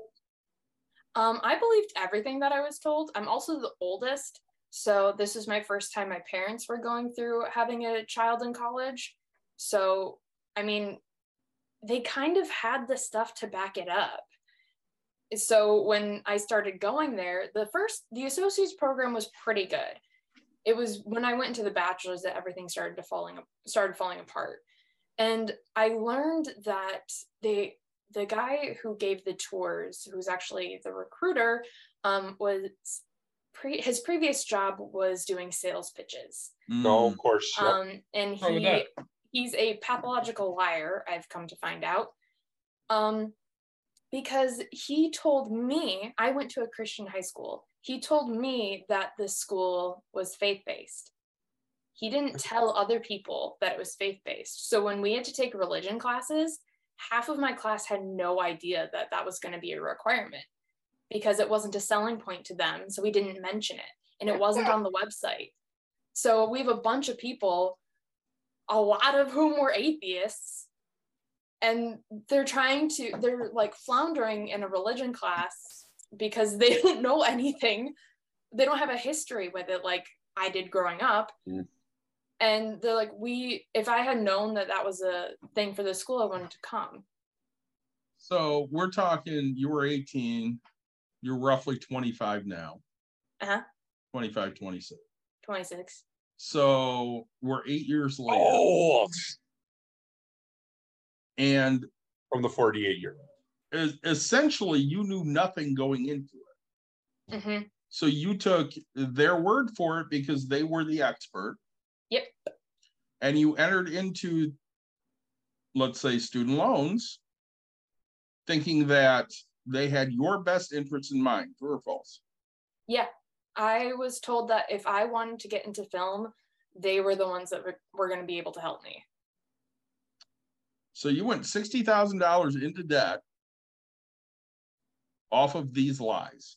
hmm And these are the type of situations when we're talking of, of student loan debt that probably bother me the most. Mhm. At eighteen, at twenty-two, at twenty-six, you don't understand the ramifications of what you're signing into here. No. And if your parents haven't gone through it before, they don't either. And I, I had seen a message on Reddit the other day, and it was basically, um, why don't they teach a financial class to high school students? I answered it and I said, because if they teach it to high school students, they won't be indentured servants for the next sixty years of their life. And that's honestly the reason it is, because what makes this country move is the workers continuing to show up to those shitty jobs with shitty pay and working them. And if you don't have a reason to hold them to those shitty jobs, they don't do that. So Ray's 26, she has three jobs, she has debt. If you didn't have debt, Ray, would you keep showing up to all three jobs? Uh, I'd have at least one job. But would you have three? No. And and that's kind of the point. I mean, you sucker these kids in. So why What? different topic? Talk about that You, you sucker these kids in when they don't necessarily know anything and they don't have any basis to know anything, and their parents don't know anything because they didn't go through the shit either. Did And your you, parents go to school, right? Like Yes. college? Um, But I even then, I mean, loan programs were different, like we talked different. about in the previous part of the episode. yeah, my because when this first hit the news, the loan forgiveness, uh, my dad said, "Well, student loans have always been this way." And so I was like, "Okay, what year did you graduate?" And he said, "In the '90s." In in '90, and I was like, "Okay, the average cost of a four-year college was about was between six and seven thousand dollars. Mhm. That includes room and board." Mm-hmm. and adjusting for inflation that's about like 13 14000 dollars now and i was like so you can't compare my 60000 and my sister's 80000 which Mm-hmm. she just added another 40000 to because she's advancing her degree to $13000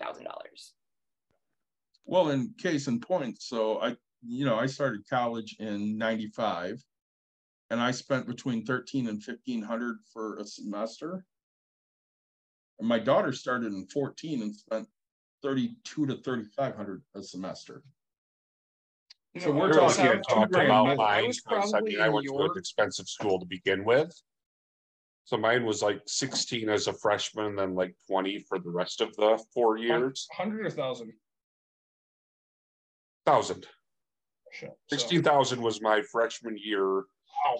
Mike went to Albion. Twenty thousand dollars was I didn't every even year realize- I beyond thought that. Albion was poor people college. Albion's a Division three school. Yeah. It is And a private, private. school, kind of like I went to, I went to College Davenport, trust me, that was expensive. Um, Davenport got really expensive in Well, the like, last I went, fifteen years. I went to CC, and I don't remember what I like. I was a cocky young ass kid, right? I was, I was work. I mean, I was like you. I, I, I took 24 credit hours, worked a full 60 hour week job. Um, you know, I mean, I was working 16 hour days, and then, you know, I, I would, I would go to school, go to, go, go home and sleep for four hours, go to work, go home and sleep for two hours, go to school, sleep for two hours, work. Like I, I was like your wife. I had four hours of Yeah. sleep in a day. Um, and and I passed my stuff. I did fine because again, to me, it didn't matter. All that mattered was D's get degrees, Yup. right? Like I don't need to be a valedictorian. I don't need to be anything. I need a fucking degree. Yeah, but and so, when but how much? When- How much did it cost? I don't know. I was making more than that at Steelcase. when jobs are looking for graduates nowadays, Oh they have certain requirements. Liz. I get job, you know, places contacting me all the time. They're like, "Hey, apply for this job. You have to have at least a three point two. Yeah. Well, for me, that's no issue. I have a three point nine. sure. So, But me, most of those jobs, I'm like, yeah, fuck off. You're offering, you know, 18 bucks an hour. I make 36. yeah and that's that's the is is you know you and I both know that I not about the like I'm more the salesman guy, right? Like I will literally be a recruiter for something because that's where the money's made. If you can Yeah, sell you it, could get a job that recruiting for the school that Ray is trying I- to get I'm, her I money might back from. might go work there. You're totally full of shit. You wouldn't work there. Now, You wouldn't work there because you know they're bullshit. Right. Yeah. You will sell something you believe in. Fact, But if it's something you don't fucking believe in, yeah, no, you're not selling. not gonna happen. Um, but like, right, so like, I don't know. I I feel like I was pretty cheap for credit hour. I mean, I was less than because I had 24 credit hours, roughly. I don't think I was even paying 2,400 bucks, so I was less than 100 bucks a credit hour. Caitlin paid somewhere between 32 and 3,500 for that first semester Yeah, at CC. say she's in Kent County too, which is Yeah. crazy. So, um, And she took 13 credit hours to fresh her the first term of her freshman year, first semester of her freshman year. It's about thirty dollars a credit hour. yeah, yeah, that's crazy. I mean, I think, you know, I mean, Ray, you made a point about like what your, you know, like dad or whoever would have paid when was going to school. And you're right. I mean, like I said, I went to a very expensive school, but you're right. Probably for even like going to like Michigan State or whatever. Six, seven thousand dollars a year a lot of pocket. At that point in time, like, you know, he would have basically been graduating from college around the time my brother was going into college.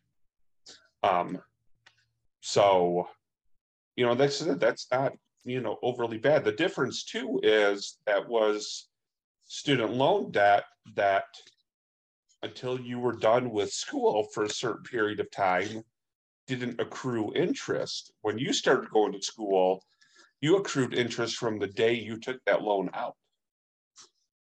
And so, yeah, I mean, he may have owed, let's say, eighteen thousand dollars at the end. That's finally when he started paying interest.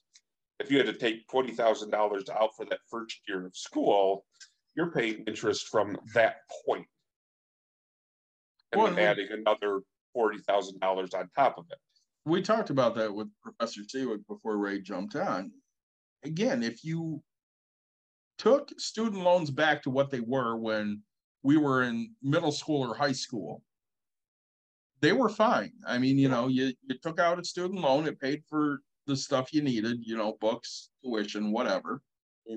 And six months after you graduate, you start accruing interest. Yeah, which means if So you had you a way have to that- like pay off a big portion of them right after graduation. Correct. And, and not interest. only that, but their, their accruing interest was like two or three percent. Mhm. Instead of, hey, you took out a student loan, you're eighteen years old and you're paying seven and a half percent right now. I mean, I have a bad example from that. Like every like all the student loans I took out were basically my mom using her job to pay for me to go to school. She charged Well- me zero percent interest. That's one of the She was like, as long as I get my money back, it's worth, you know, for me to go to school was worth it for her. and and I get, and and I guess this is a great time to make the point. Um, me being the person I am, so Gentex and all these other companies, right? There's a lot of tuition reimbursement happening, FedEx, UPS, stuff like that. Um, Any meaningful company I- has tuition reimbursement of some kind. I think that that's the idea. Like, so if you're going into a career aspect, so to me, I think instead of going to college to get your your degree in film, right? I think you should go find a job and have that company either hands-on train you because I'm more of a tradesperson, right? Um, But again, what job is gonna pay you to go to film school? uh, something in the film industry. Yeah, where do you find that here? Yeah, so unless you're like, you know, You're not maybe you're finding that Nicolas here. Cage, who's, you know, Francis Ford Coppola's like, you know, great nephew or whatever. Right. Get So, right into I could get my industry. finance degree paid for. Because finance is one of the things that could benefit my company. Yep. Yeah. Okay. And that's the big thing is companies will only reimburse you for things to benefit them. Like I work fully in science. If Ray worked where I work and she was going for a film degree, unless they felt they needed somebody who could do cinematography for like marketing videos, they're not gonna pay her for So right, so like she didn't she didn't sell herself to that company or she's not working for that right company, right? Like, there's Mhm. a million marketing companies out there. I have a friend that own I mean I have like three friends that own three different marketing companies. I mean that's what they do. Well, and again, she So- looked at, I'm eighteen, this is what I want to do, and this school is promising to me. Yeah. If you come to this school, not only will you get a great education, but you're gonna be guaranteed a job afterwards. Yeah. And at eighteen, you don't know any better. I Mhm. don't know if I was 18 and they guaranteed me a thing in, in the field that I wanted, Yeah. I'd be like, fuck, let's go. And the problem is, is like you're a nice girl. Um, if I was Yeah, you don't promised, know an- her well. if I I was don't promised, she's that nice. if I was promised an internship and I got pulled into the vice president's office, I would have been expelled that minute. Right. Once he told me you're on your own, it would have been straight, just jacked to the fucking face. Part, part of me surprised she didn't get kicked out of his fucking office because I did laugh in his very face. nice. Yeah. I So I've did got a- laugh in his face when he said that. As as a side to that story, I've got to ask the reason why you were probably telling younger students it's all basically a farce was because you had people who had graduated before you who were basically saying, yeah, all this stuff they told us was a lie. Um, the people ahead of me weren't. Um, but when I learned that it was all a lie, I wish that somebody would have told me that sooner. And because we had a certain amount of time to find an internship, and none of us were looking for one because we thought that there was ones that we could pick from. Yeah, you'd So basically be like, hey, I want that one. And they'd be like, great, call this person, you're set. Yeah, because if I had to, if I had known I would be looking for one myself, that if I had gone into it knowing that, it wouldn't have been that big of a deal. But because we didn't know that, I was telling people in the grades under us, like, hey, just so you know, you need to start looking for an internship now because they are not helping you. There is no list to pick from. So start looking now. And they're like, you're spreading false information and scaring the students. You need to stop. And so I laughed at him and I walked out of his office. Yeah, I I mean I would have done a hell of a lot more. Um, no, like I don't know. We talk about things that can fix things, and I think I don't know. It's more communist aspect to think that people need to declare what they're going for and not be able to change it. Because if I'm okay, you and me were financially responsible people for the most part. If I'm giving my money out, who are you giving it to? Right? Are you giving it to the person that's going for what you call it? lesbian dance theory. lesbian dance theory? Or are you giving to the person that's going for um you know go med therapy, blah blah blah? I'm the wrong person to fucking ask. Who are you giving it to? So Yeah, when it comes to was lesbian giving out dance money, theory a uh, big Yeah. church or school? I mean, granted, this is a loan that you have to get paid back on. yeah, I do that. I do that with my investments. Right, And I, so Prosper is a great example. it's true. Mhm.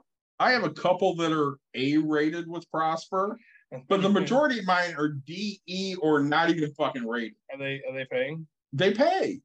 Good. Be- because I look at the background of what they are. So, like, one of them is a truck driver from Illinois. He makes seventy-five thousand a year, and he needs like eight thousand dollars. So I threw some money at that. He was late. I don't know, fifteen times in a row. So I got late fees on top of it, but he always fucking paid. He might pay, you know, sixty days instead of thirty. Yep. But I'm getting my money back. Yep, and then some.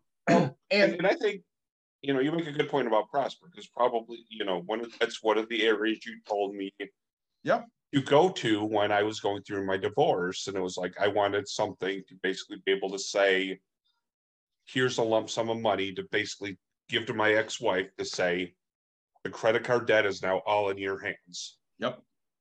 I was probably one of those C or D rated people because my credit score was low at that point.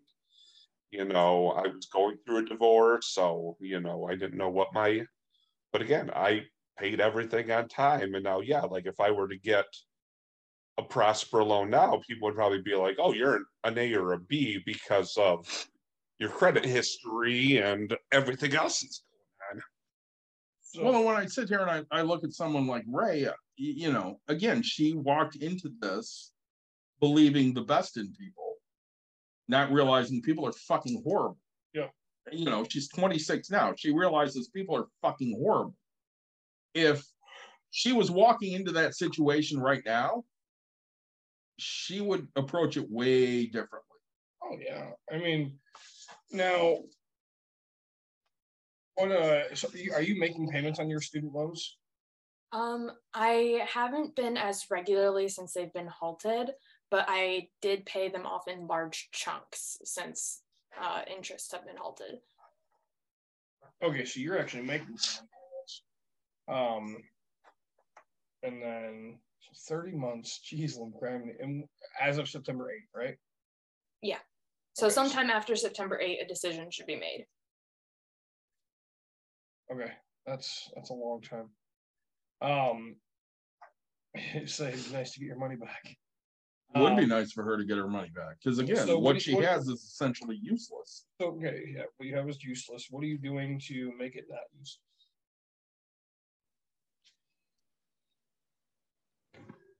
I mean, I I'm kind of stuck with that certificate at this point. So I'm just trying to work jobs to pay it off. Why aren't you? Right, like, so why aren't you looking, working for like local news? Why aren't you working for? Um, the one that it's like W, it's WOTV or whatever, like the uh. GZM or whatever. No, like it's it's the local local aspect of things. Like they go to the Berlin Fair and record that. Oh, you mean like the Be actual like A like, West or some shit. Uh, AWS is still Wood TV or whatever. Like this is like Miranda. you're, you're No, talking, this is no, no, no, small town. he's talking about like public access. public access. Oh, okay. Like, like I mean, that's my buddy in high school, the guy who's been fantastic life. Talking about, the- he's talking about the people that air C-SPAN when they're not airing Yeah. anything else. Pretty much it, right? So like, why aren't you doing that like to get more out there to practice what you want to do? Like, um, I mean, what's what's keeping you from getting those types of jobs? So when when I started at the school, I didn't quite know what aspect of film I wanted to do, but as I was there, I decided that I wanted to do stuff based in like costume and production design and then uh like also like graphic design. So I focused a lot on that during the bachelor program. And there's not really a whole lot available for uh costume and production design in the area. Sure. Um, and I did not have the money to be able to leave the state. Um, and I wasn't going to live out of my car because that's dangerous.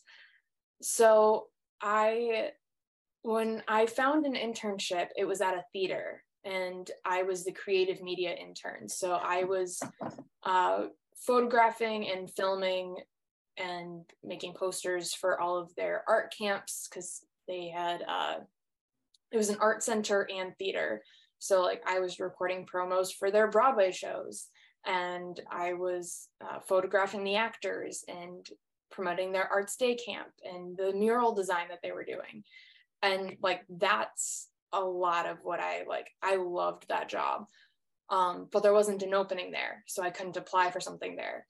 So I went on to another graphic design internship and a job opened up there and I applied and didn't get it. So I went to yet another one and applied for a job there and did not get it.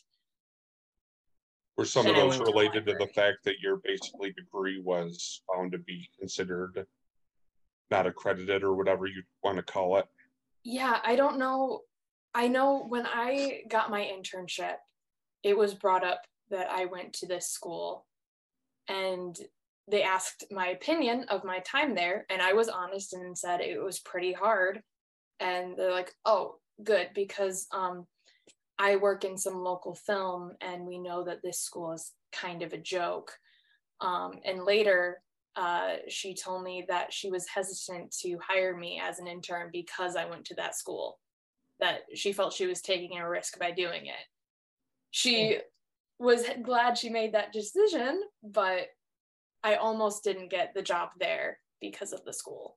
Which is too bad that like, I mean, I'm sure you probably, like, when that internship ended, you were willing to, he was probably willing to give you a recommendation for some of these other jobs, because at that point she knew you were a hard worker, but some people I know can't look past the degree issue, if that's what they're looking for, and, uh, and that's unfortunate in today's society. So I'm gonna jump in here because I don't know shit, and I'm just gonna throw crap at the wall because that's do. Um, my thoughts would be: Do you have a portfolio put together? Yeah. Or I did. you- It's probably outdated. Okay, so you have like your graphic design stuff. Mhm. But do you have your costuming stuff? Yeah. Good. So I would be taking that and literally sending that to fucking everyone. And not here, but everywhere. Everywhere. Whether that's New York or London or California or Florida, wherever the fuck it is. It doesn't matter to me. Just send that shit out. I guarantee Because- you right now, right, with people you know, if some, if you were like, oh my God, I have to relocate, but I can't afford, to," there'd probably be people willing to help you pay for relocating for a percent, for like, you know, a small loan or whatever, because they know how talented you are. Well, and not only that, I mean, you know, if you went to certain areas, there are people that know people in those areas. Mhm. So they might be able to set you up with something that, you know, you're not thinking of or they're not thinking of, but Mhm. options are out there. The the biggest thing that Nick and I always talk about is you kind of got to make that shit happen. Nobody's going to do it. And I know you're talented enough to do pretty much anything because I've, I've seen your work. I would be pushing that on everyone. Hey, look at this stupid fucking cardboard staff I made. It sucks. But If, if you want a, uh, to make a Tusken Raider who's riding a Rancor, I mean, But I mean, I'll, you know, I'll get on like a camel or something with my Tusken Raider outfit, and then you just, every, everything know, you do, why isn't that on. TikTok, right? I mean, oh, she does a ton of shit on TikTok. are you making? She is are you- all over Are you making money on TikTok? No. Why? I don't have that big of a following. So there's. how big is your following? Uh, I've got a, I think I'm at 11.9k. Okay, so you- you're. She's got a good following. You're getting close. And she has a lot of good stuff on TikTok. And keep filming. Keep I, setting it I will say, because we're talking about costuming, there was a friend I work with. This was after, you know, Whitecaps game. So, you know, I was just, of course, NCS for that one, but they, you know, they're a Facebook friend of mine. So, because all the pictures on that one were basically made public, I think either Christy or Jenny or somebody posted on then. They were like, and it was kind of like that one event at, um, like DeVos Hall or whatever it was. Oh my God, did you guys actually get Daisy Ridley to come? And we're like, no, it's actually just somebody. And, and, and I and I told him, I'm like, it's it's it's a funny thing. Is I'm like, her name is Ray, so they call her Ray Ray because she's a Ray playing Rey. I said, but honestly, what you need to see is her Sabe, because if you think she looks a lot like Daisy Ridley, she looks a whole heck of a lot more like Keira Knightley when she's actually like in the white makeup and stuff as Sabe. I mean, I've been told that since I was 12. So if I can make anything out of that. Yeah. I mean, you look at, I mean, you, that means you could do Pirates of the Caribbean, you could do Sabe, you could do, what, what was it? What, I know she did one of the, uh, um, Bronte sisters novels. I don't remember which one it uh, was. I am, my goal is to make every outfit that Keira Knightley wore in Pride and Prejudice 2005. Okay, I, I thought it was right, right. I have one, Who's that? Is that Emily Bronte or is that, uh, Jane Austen. oh, Jade Austen, okay. They're all the basic same, I mean, at that point. Yeah, I mean, honestly, Ray, I, I think you should be updating that portfolio and sending it to everyone. And, and and say, you know, we're, we're focusing on trying to help you versus what topic is, is student, student loan. Well, I mean, we talked about student loans for two and a half hours. What's that? I mean, You, you she- want a she's- couple of, you want a couple of Tuskens and single file line, where your, your, your guys? I mean, You mean, want action shots of I'm just saying right now, guys? hang on for a minute, Nick. Mike, why did you bring up the camel thing? Well, I brought up the fact of riding a freaking Rancor. You said which a I think is- Rancor, but then you went to a camel. Well, I can't ride a Rancor in real life. I I'm just saying that's kind of racist. Yes, because you're a camel giant. Okay, I could ride like a horse or something like that in real life. I can't just ride a saying. Rancor. of course, That's a little racist. Go ahead, Nick. What were you gonna say? uh, you know, so now I, I don't, I'm not sure if we talked about it, but like your student loans Mhm. that you currently have out are not federally backed, right? They're, um, they're federal, they're government student loans. Yeah. Oh, so there, okay, so you'll get. Well, that's why she'd, I think, be able to sue the Department of Education. Yeah. Yeah, that's that's how I'm eligible for borrower defense to repayment because those only work on federal student loans. Okay, and then do you have any private ones? Um, no, I just had the federal student loans and parent plus loans, but I've paid off my parent plus loans. Okay. Um, and will you get any of that back? Um, I believe because it's all under like my FAFSA account. Yep. I believe I get all of it back. Can you explain what a Parent Plus loan is, just for listeners? I'm guessing I with know how it it's- it's I I know technically my parents took out those loans. Okay, uh for me, but I paid them back. Not my parents back. I paid the loans back. Basically, basically your parents have to co-sign for these. Yeah. So the idea of a parent plus loan is it goes into your name as a student, your parent. So my mom refused to co-sign anything for me. Uh, my mom has helped me out in zero financial ways. We should make this very clear in life. Um, no, granted, she's helped me once in a blue moon. The other day, she towed my car home because I told her I was broke and shit.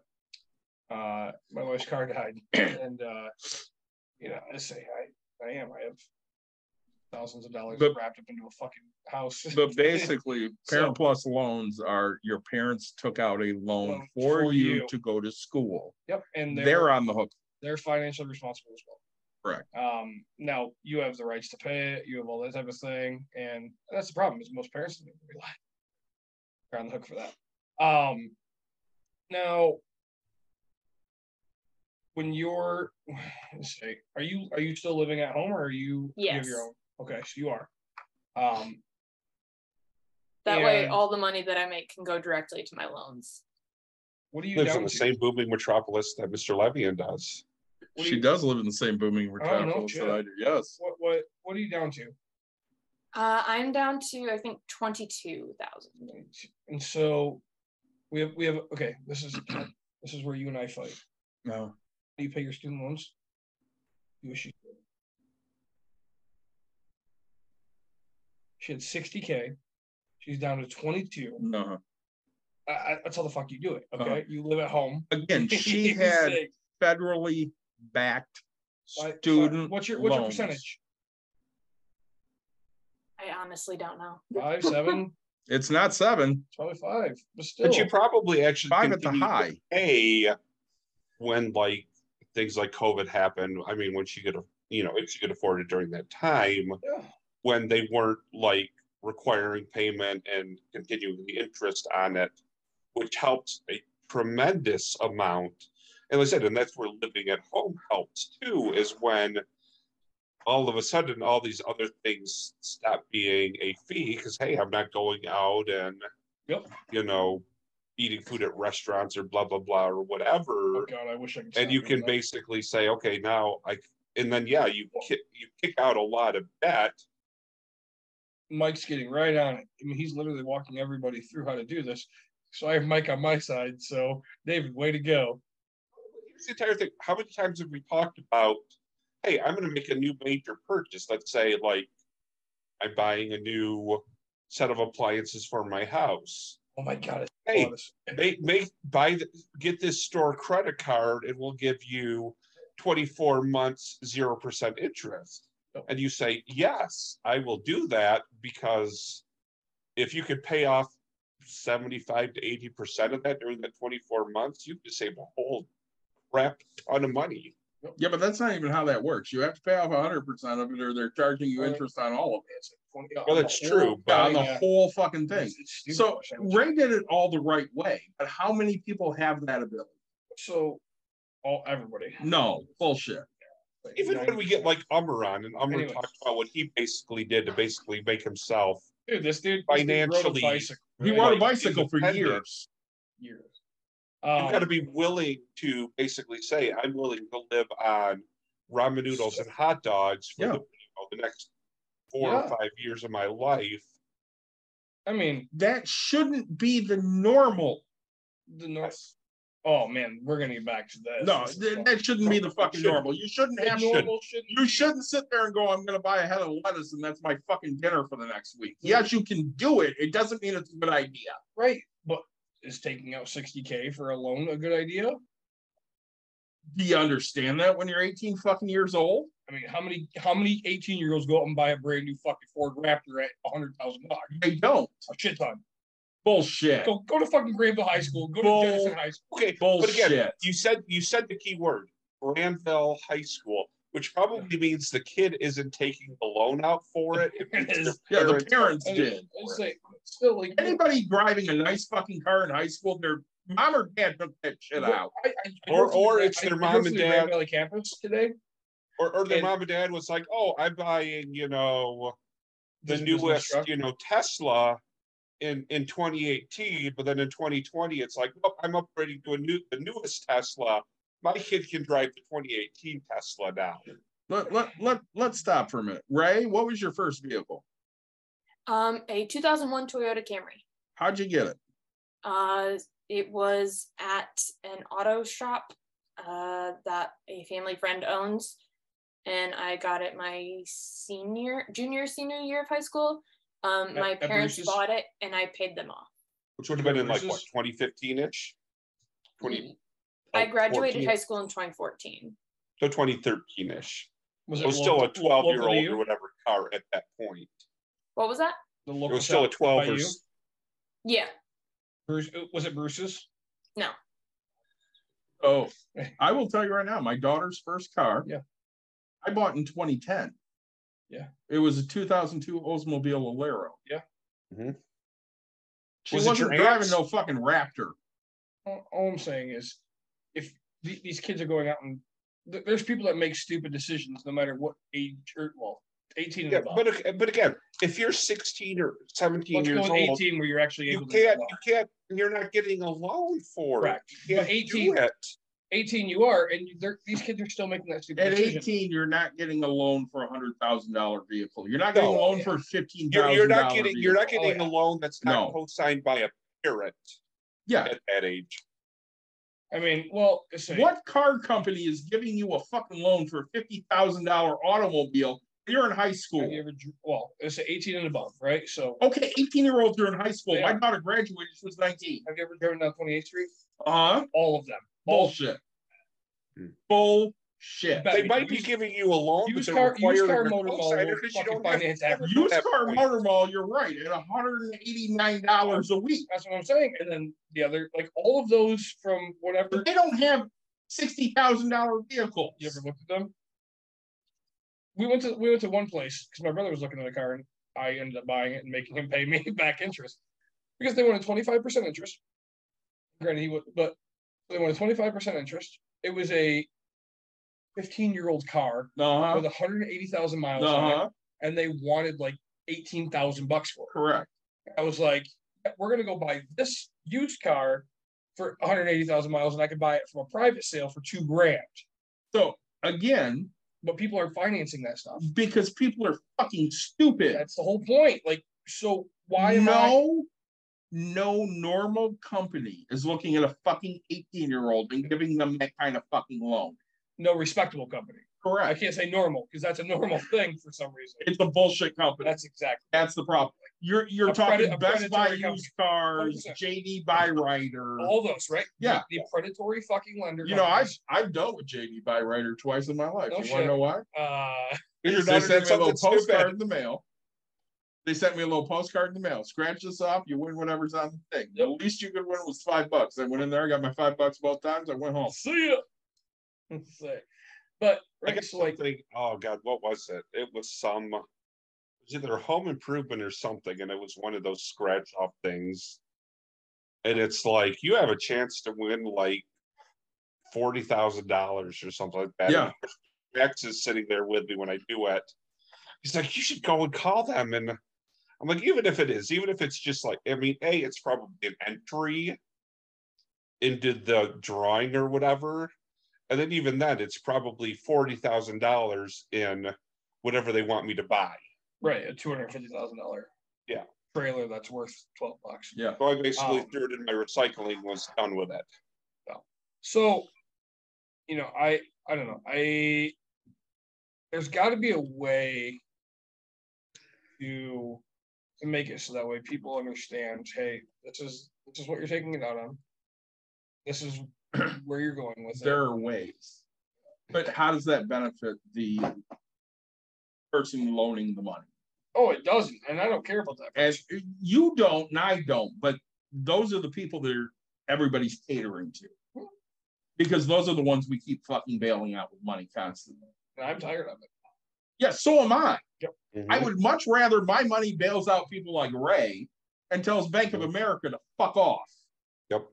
I mean, Well, you look at, like I said, 2008 is the perfect example. Like you said, I mean, Ray, I know you were still fairly young at that point, but I mean, it was like all those, you know, TARP bailouts or whatever went to like all those mortgage companies that did, oh, adjustable rate mortgage is a great idea up until the point when those rates go up to like 6%, and all of a sudden those people can't afford their mortgage payments and then everybody was defaulted and these banks were like all of a sudden short on money and they're like crap we can't afford to loan to any more people and Well, my, my favorite were described as the ninja loans.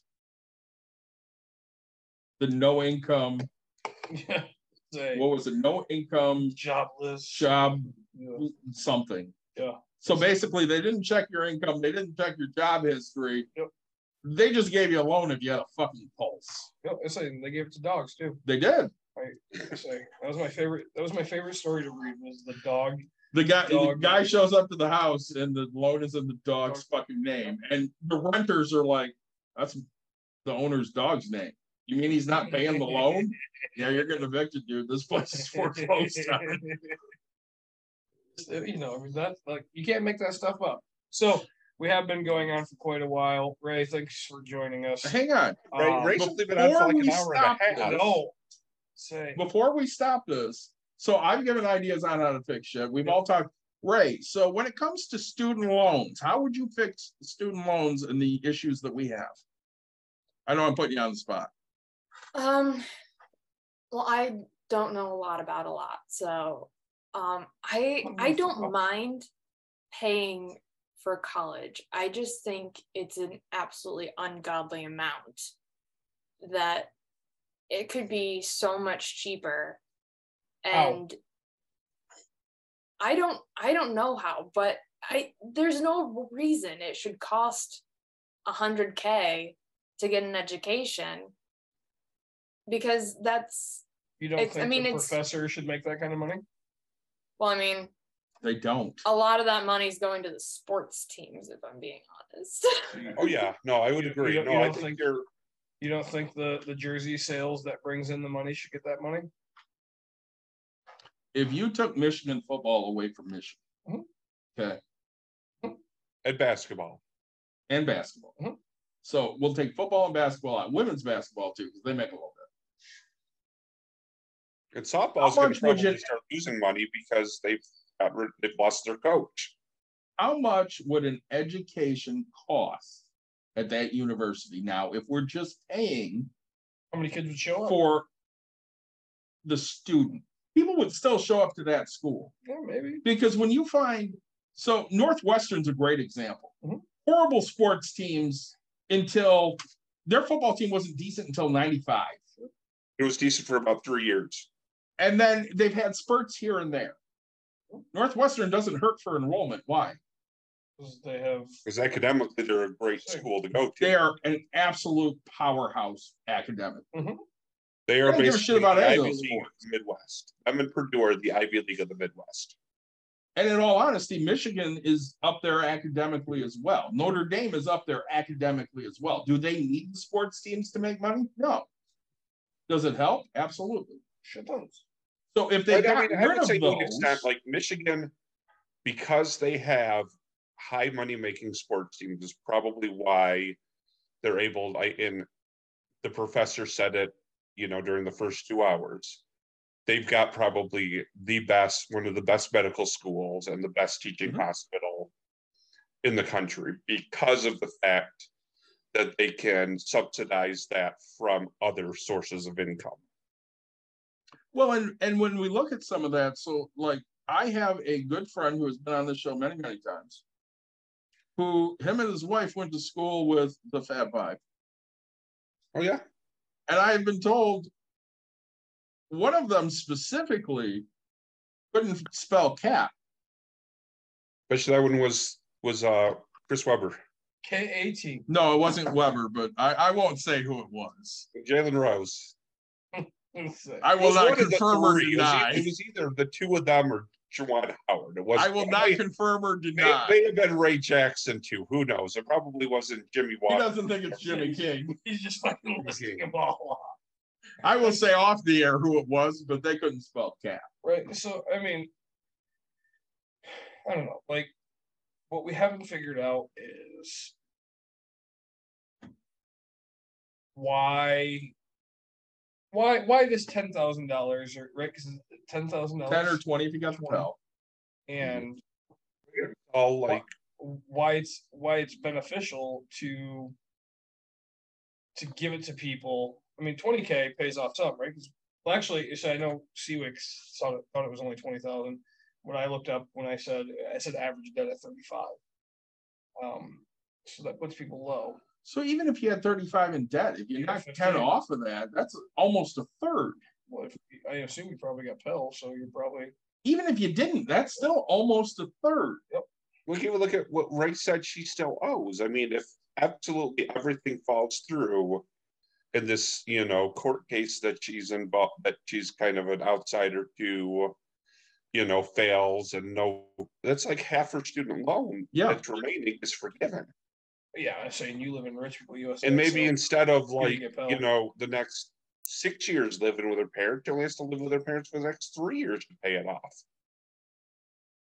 It's a lot easier to pay off twelve grand than it is to pay off twenty-two. Sure. It took me a year to pay off twelve grand for my roof. Yeah. Especially, well, and then again, your roof is a situation where it's a flat interest. Yes. I paid three percent. I borrowed the money from my daughter. The student loan is you keep paying interest until you basically pay off that loan. Yeah. And I like your comment about the student loans, Nick, where you said you got a bill for like what, seventy-five or something like that. two dollars and twelve cents. Yeah. I mean, it was the same way when I basically paid off my last car, when I'm like, okay, I've got this lump sum of cash. I'm gonna pay it off. I went to the bank that day and I said, what do I owe? I said, okay, here's the money. Because it took like two more days for it to, uh, you know, process Process. for the full payment. I ended up getting a bill for like two dollars and fifteen cents. Yeah. Which is stupid. It's very Um, fucking stupid. I'm working on getting a payoff for the house that I have right now because I'm I might just pay. it. Because unless Um, you can go in there and walk in there with cash in hand, it's a matter of, you know, bank transfer or whatever, those take time. I mean, if you can walk in cash in hand and say, oh, I owe ten thousand dollars. Here's my briefcase with my, you know, log handcuff attached to it. Yep. Ten thousand dollars. I know Nick wants to wrap up because we're at three hours and twenty minutes and it's after nine o'clock and he has a longer drive than me. I, and I So- have fucking be up. I have the shortest, a.m. dri- in the morning. actually, right, I, actually, Ray has. Yeah, you and Ray shortest both have the shortest drive. You Cedar just bed in are the home. background there. I- Mine Um, actually, I have to actually like walk that way. Yeah. So I, I greatly want to thank the professor for joining us. Yeah. He's always an absolute delight. Ray, thank you for hopping on and giving us your your two cents here. Um, you know, I'm always happy to talk money with you, and if you need other bullshit advice, I'm always around. Nick, Yeah, it's say you know I'm trying to figure out why I'm so tired, and I remembered I got a call at 2 a.m. yeah, that'll do it. because of bat in the house. And uh, You want to talk about your beers? Yeah, yeah. Uh, so I want to give a shout out to New Glarus for the uh, Moon Man, which you did not enjoy. I, I did not. I did not try the stout. The it was all right. All And right. so this, uh, the totally naked, which I really Totally enjoyed. naked was good. and then of course the uh, spotted cow, which I, of course, enjoyed myself. I'm shouting out to Blake's because their caramel apple was great. I shared one with Nick because I felt bad for him. Yeah, I ran out of drinks because we went three and a half fucking hours. No, we only went three hours and twenty minutes. What are you talking about? Yeah, So but he far. started drinking before the camera went on. I got out over three hours Sure. ago. Mike, what uh what do- what did what do you want to say about your drinks? Well, I started again with the the uh Revolution Brewing, Yeah. Freedom of Speech, the Peach Sour Ale. And then the uh, the Blake's one that I found is actually it's just called Estate, which is described as the truest expression of the apple. Our estate cider pays homage to the working farm and orchard it was born from. Which is pretty pretty good. Not it's a semi-dry, so it's not as sweet as other ciders, but they were good. And then I kind of intermingled that with some cider boys, and at a point I did have the uh groovy stout, which is the NA, because I felt I needed something that didn't necessarily add to my alcohol intake. But again, I I, I have a very simple commute. When you come up on uh, Monday, make sure you bring those non-alcoholic IPAs because I think Jim is I will us. bring Ray, those if you're for bored Jim's. on Monday, we're not- drinking will on the not porch. Drink those untitled Yeah. arts IPAs. On Monday, Monday. we're doing a podcast. No, It was- Oh. Mike Ray, and I you are drinking on the Ci- porch City of Byron Center tap water. Monday. Anyway, uh, Ray, did you drink anything? Uh, water. Okay, she had water too. Is it, is it City of Byron Center tap water? It's fresh from the tap, like the professor city So of. yeah, uh, the professor had Lansing City of Tap Water. Lansing water. Yeah. Go ahead, Nick. so like, subscribe, share, tell your friends, tell your family how much you love Buck and Brews in our three and a half hour episode. Go go give us some reviews Oh, on your podcast. Yeah, say if you can, right? We're on we're on Stitcher, Everything. we're on Apple. Uh, we Uh, now officially Pandora. have say, we, we now officially have uh A a new, Discord. a new app called Discord. Yeah, we're on Discord Uh, now. Apparently, you can talk to us direct, and Yeah. it's more. That's right, you'll this have to follow them on Discord.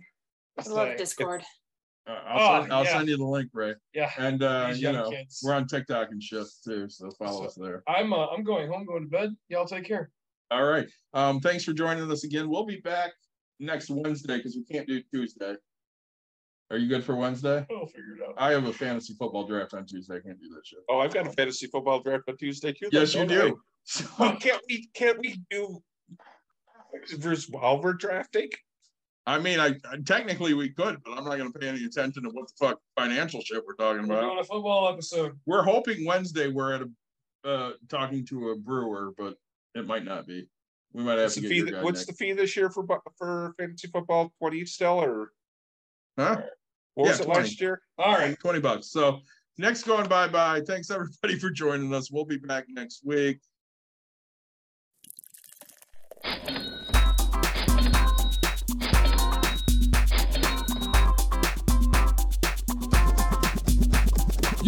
Called in. To Bucks and Brews, you might hear something You can use. like tips on your cash or tips on the suds. You're gonna want to use The use. smarts of these stuff. Cause they know the brews. And they know the Bucks, and they know they can't help the stubborn fucks. So listen up, cause shit's not funny. And Save yourself some Beer money. Bucks.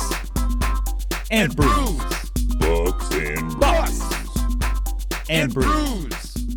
Bucks and brews.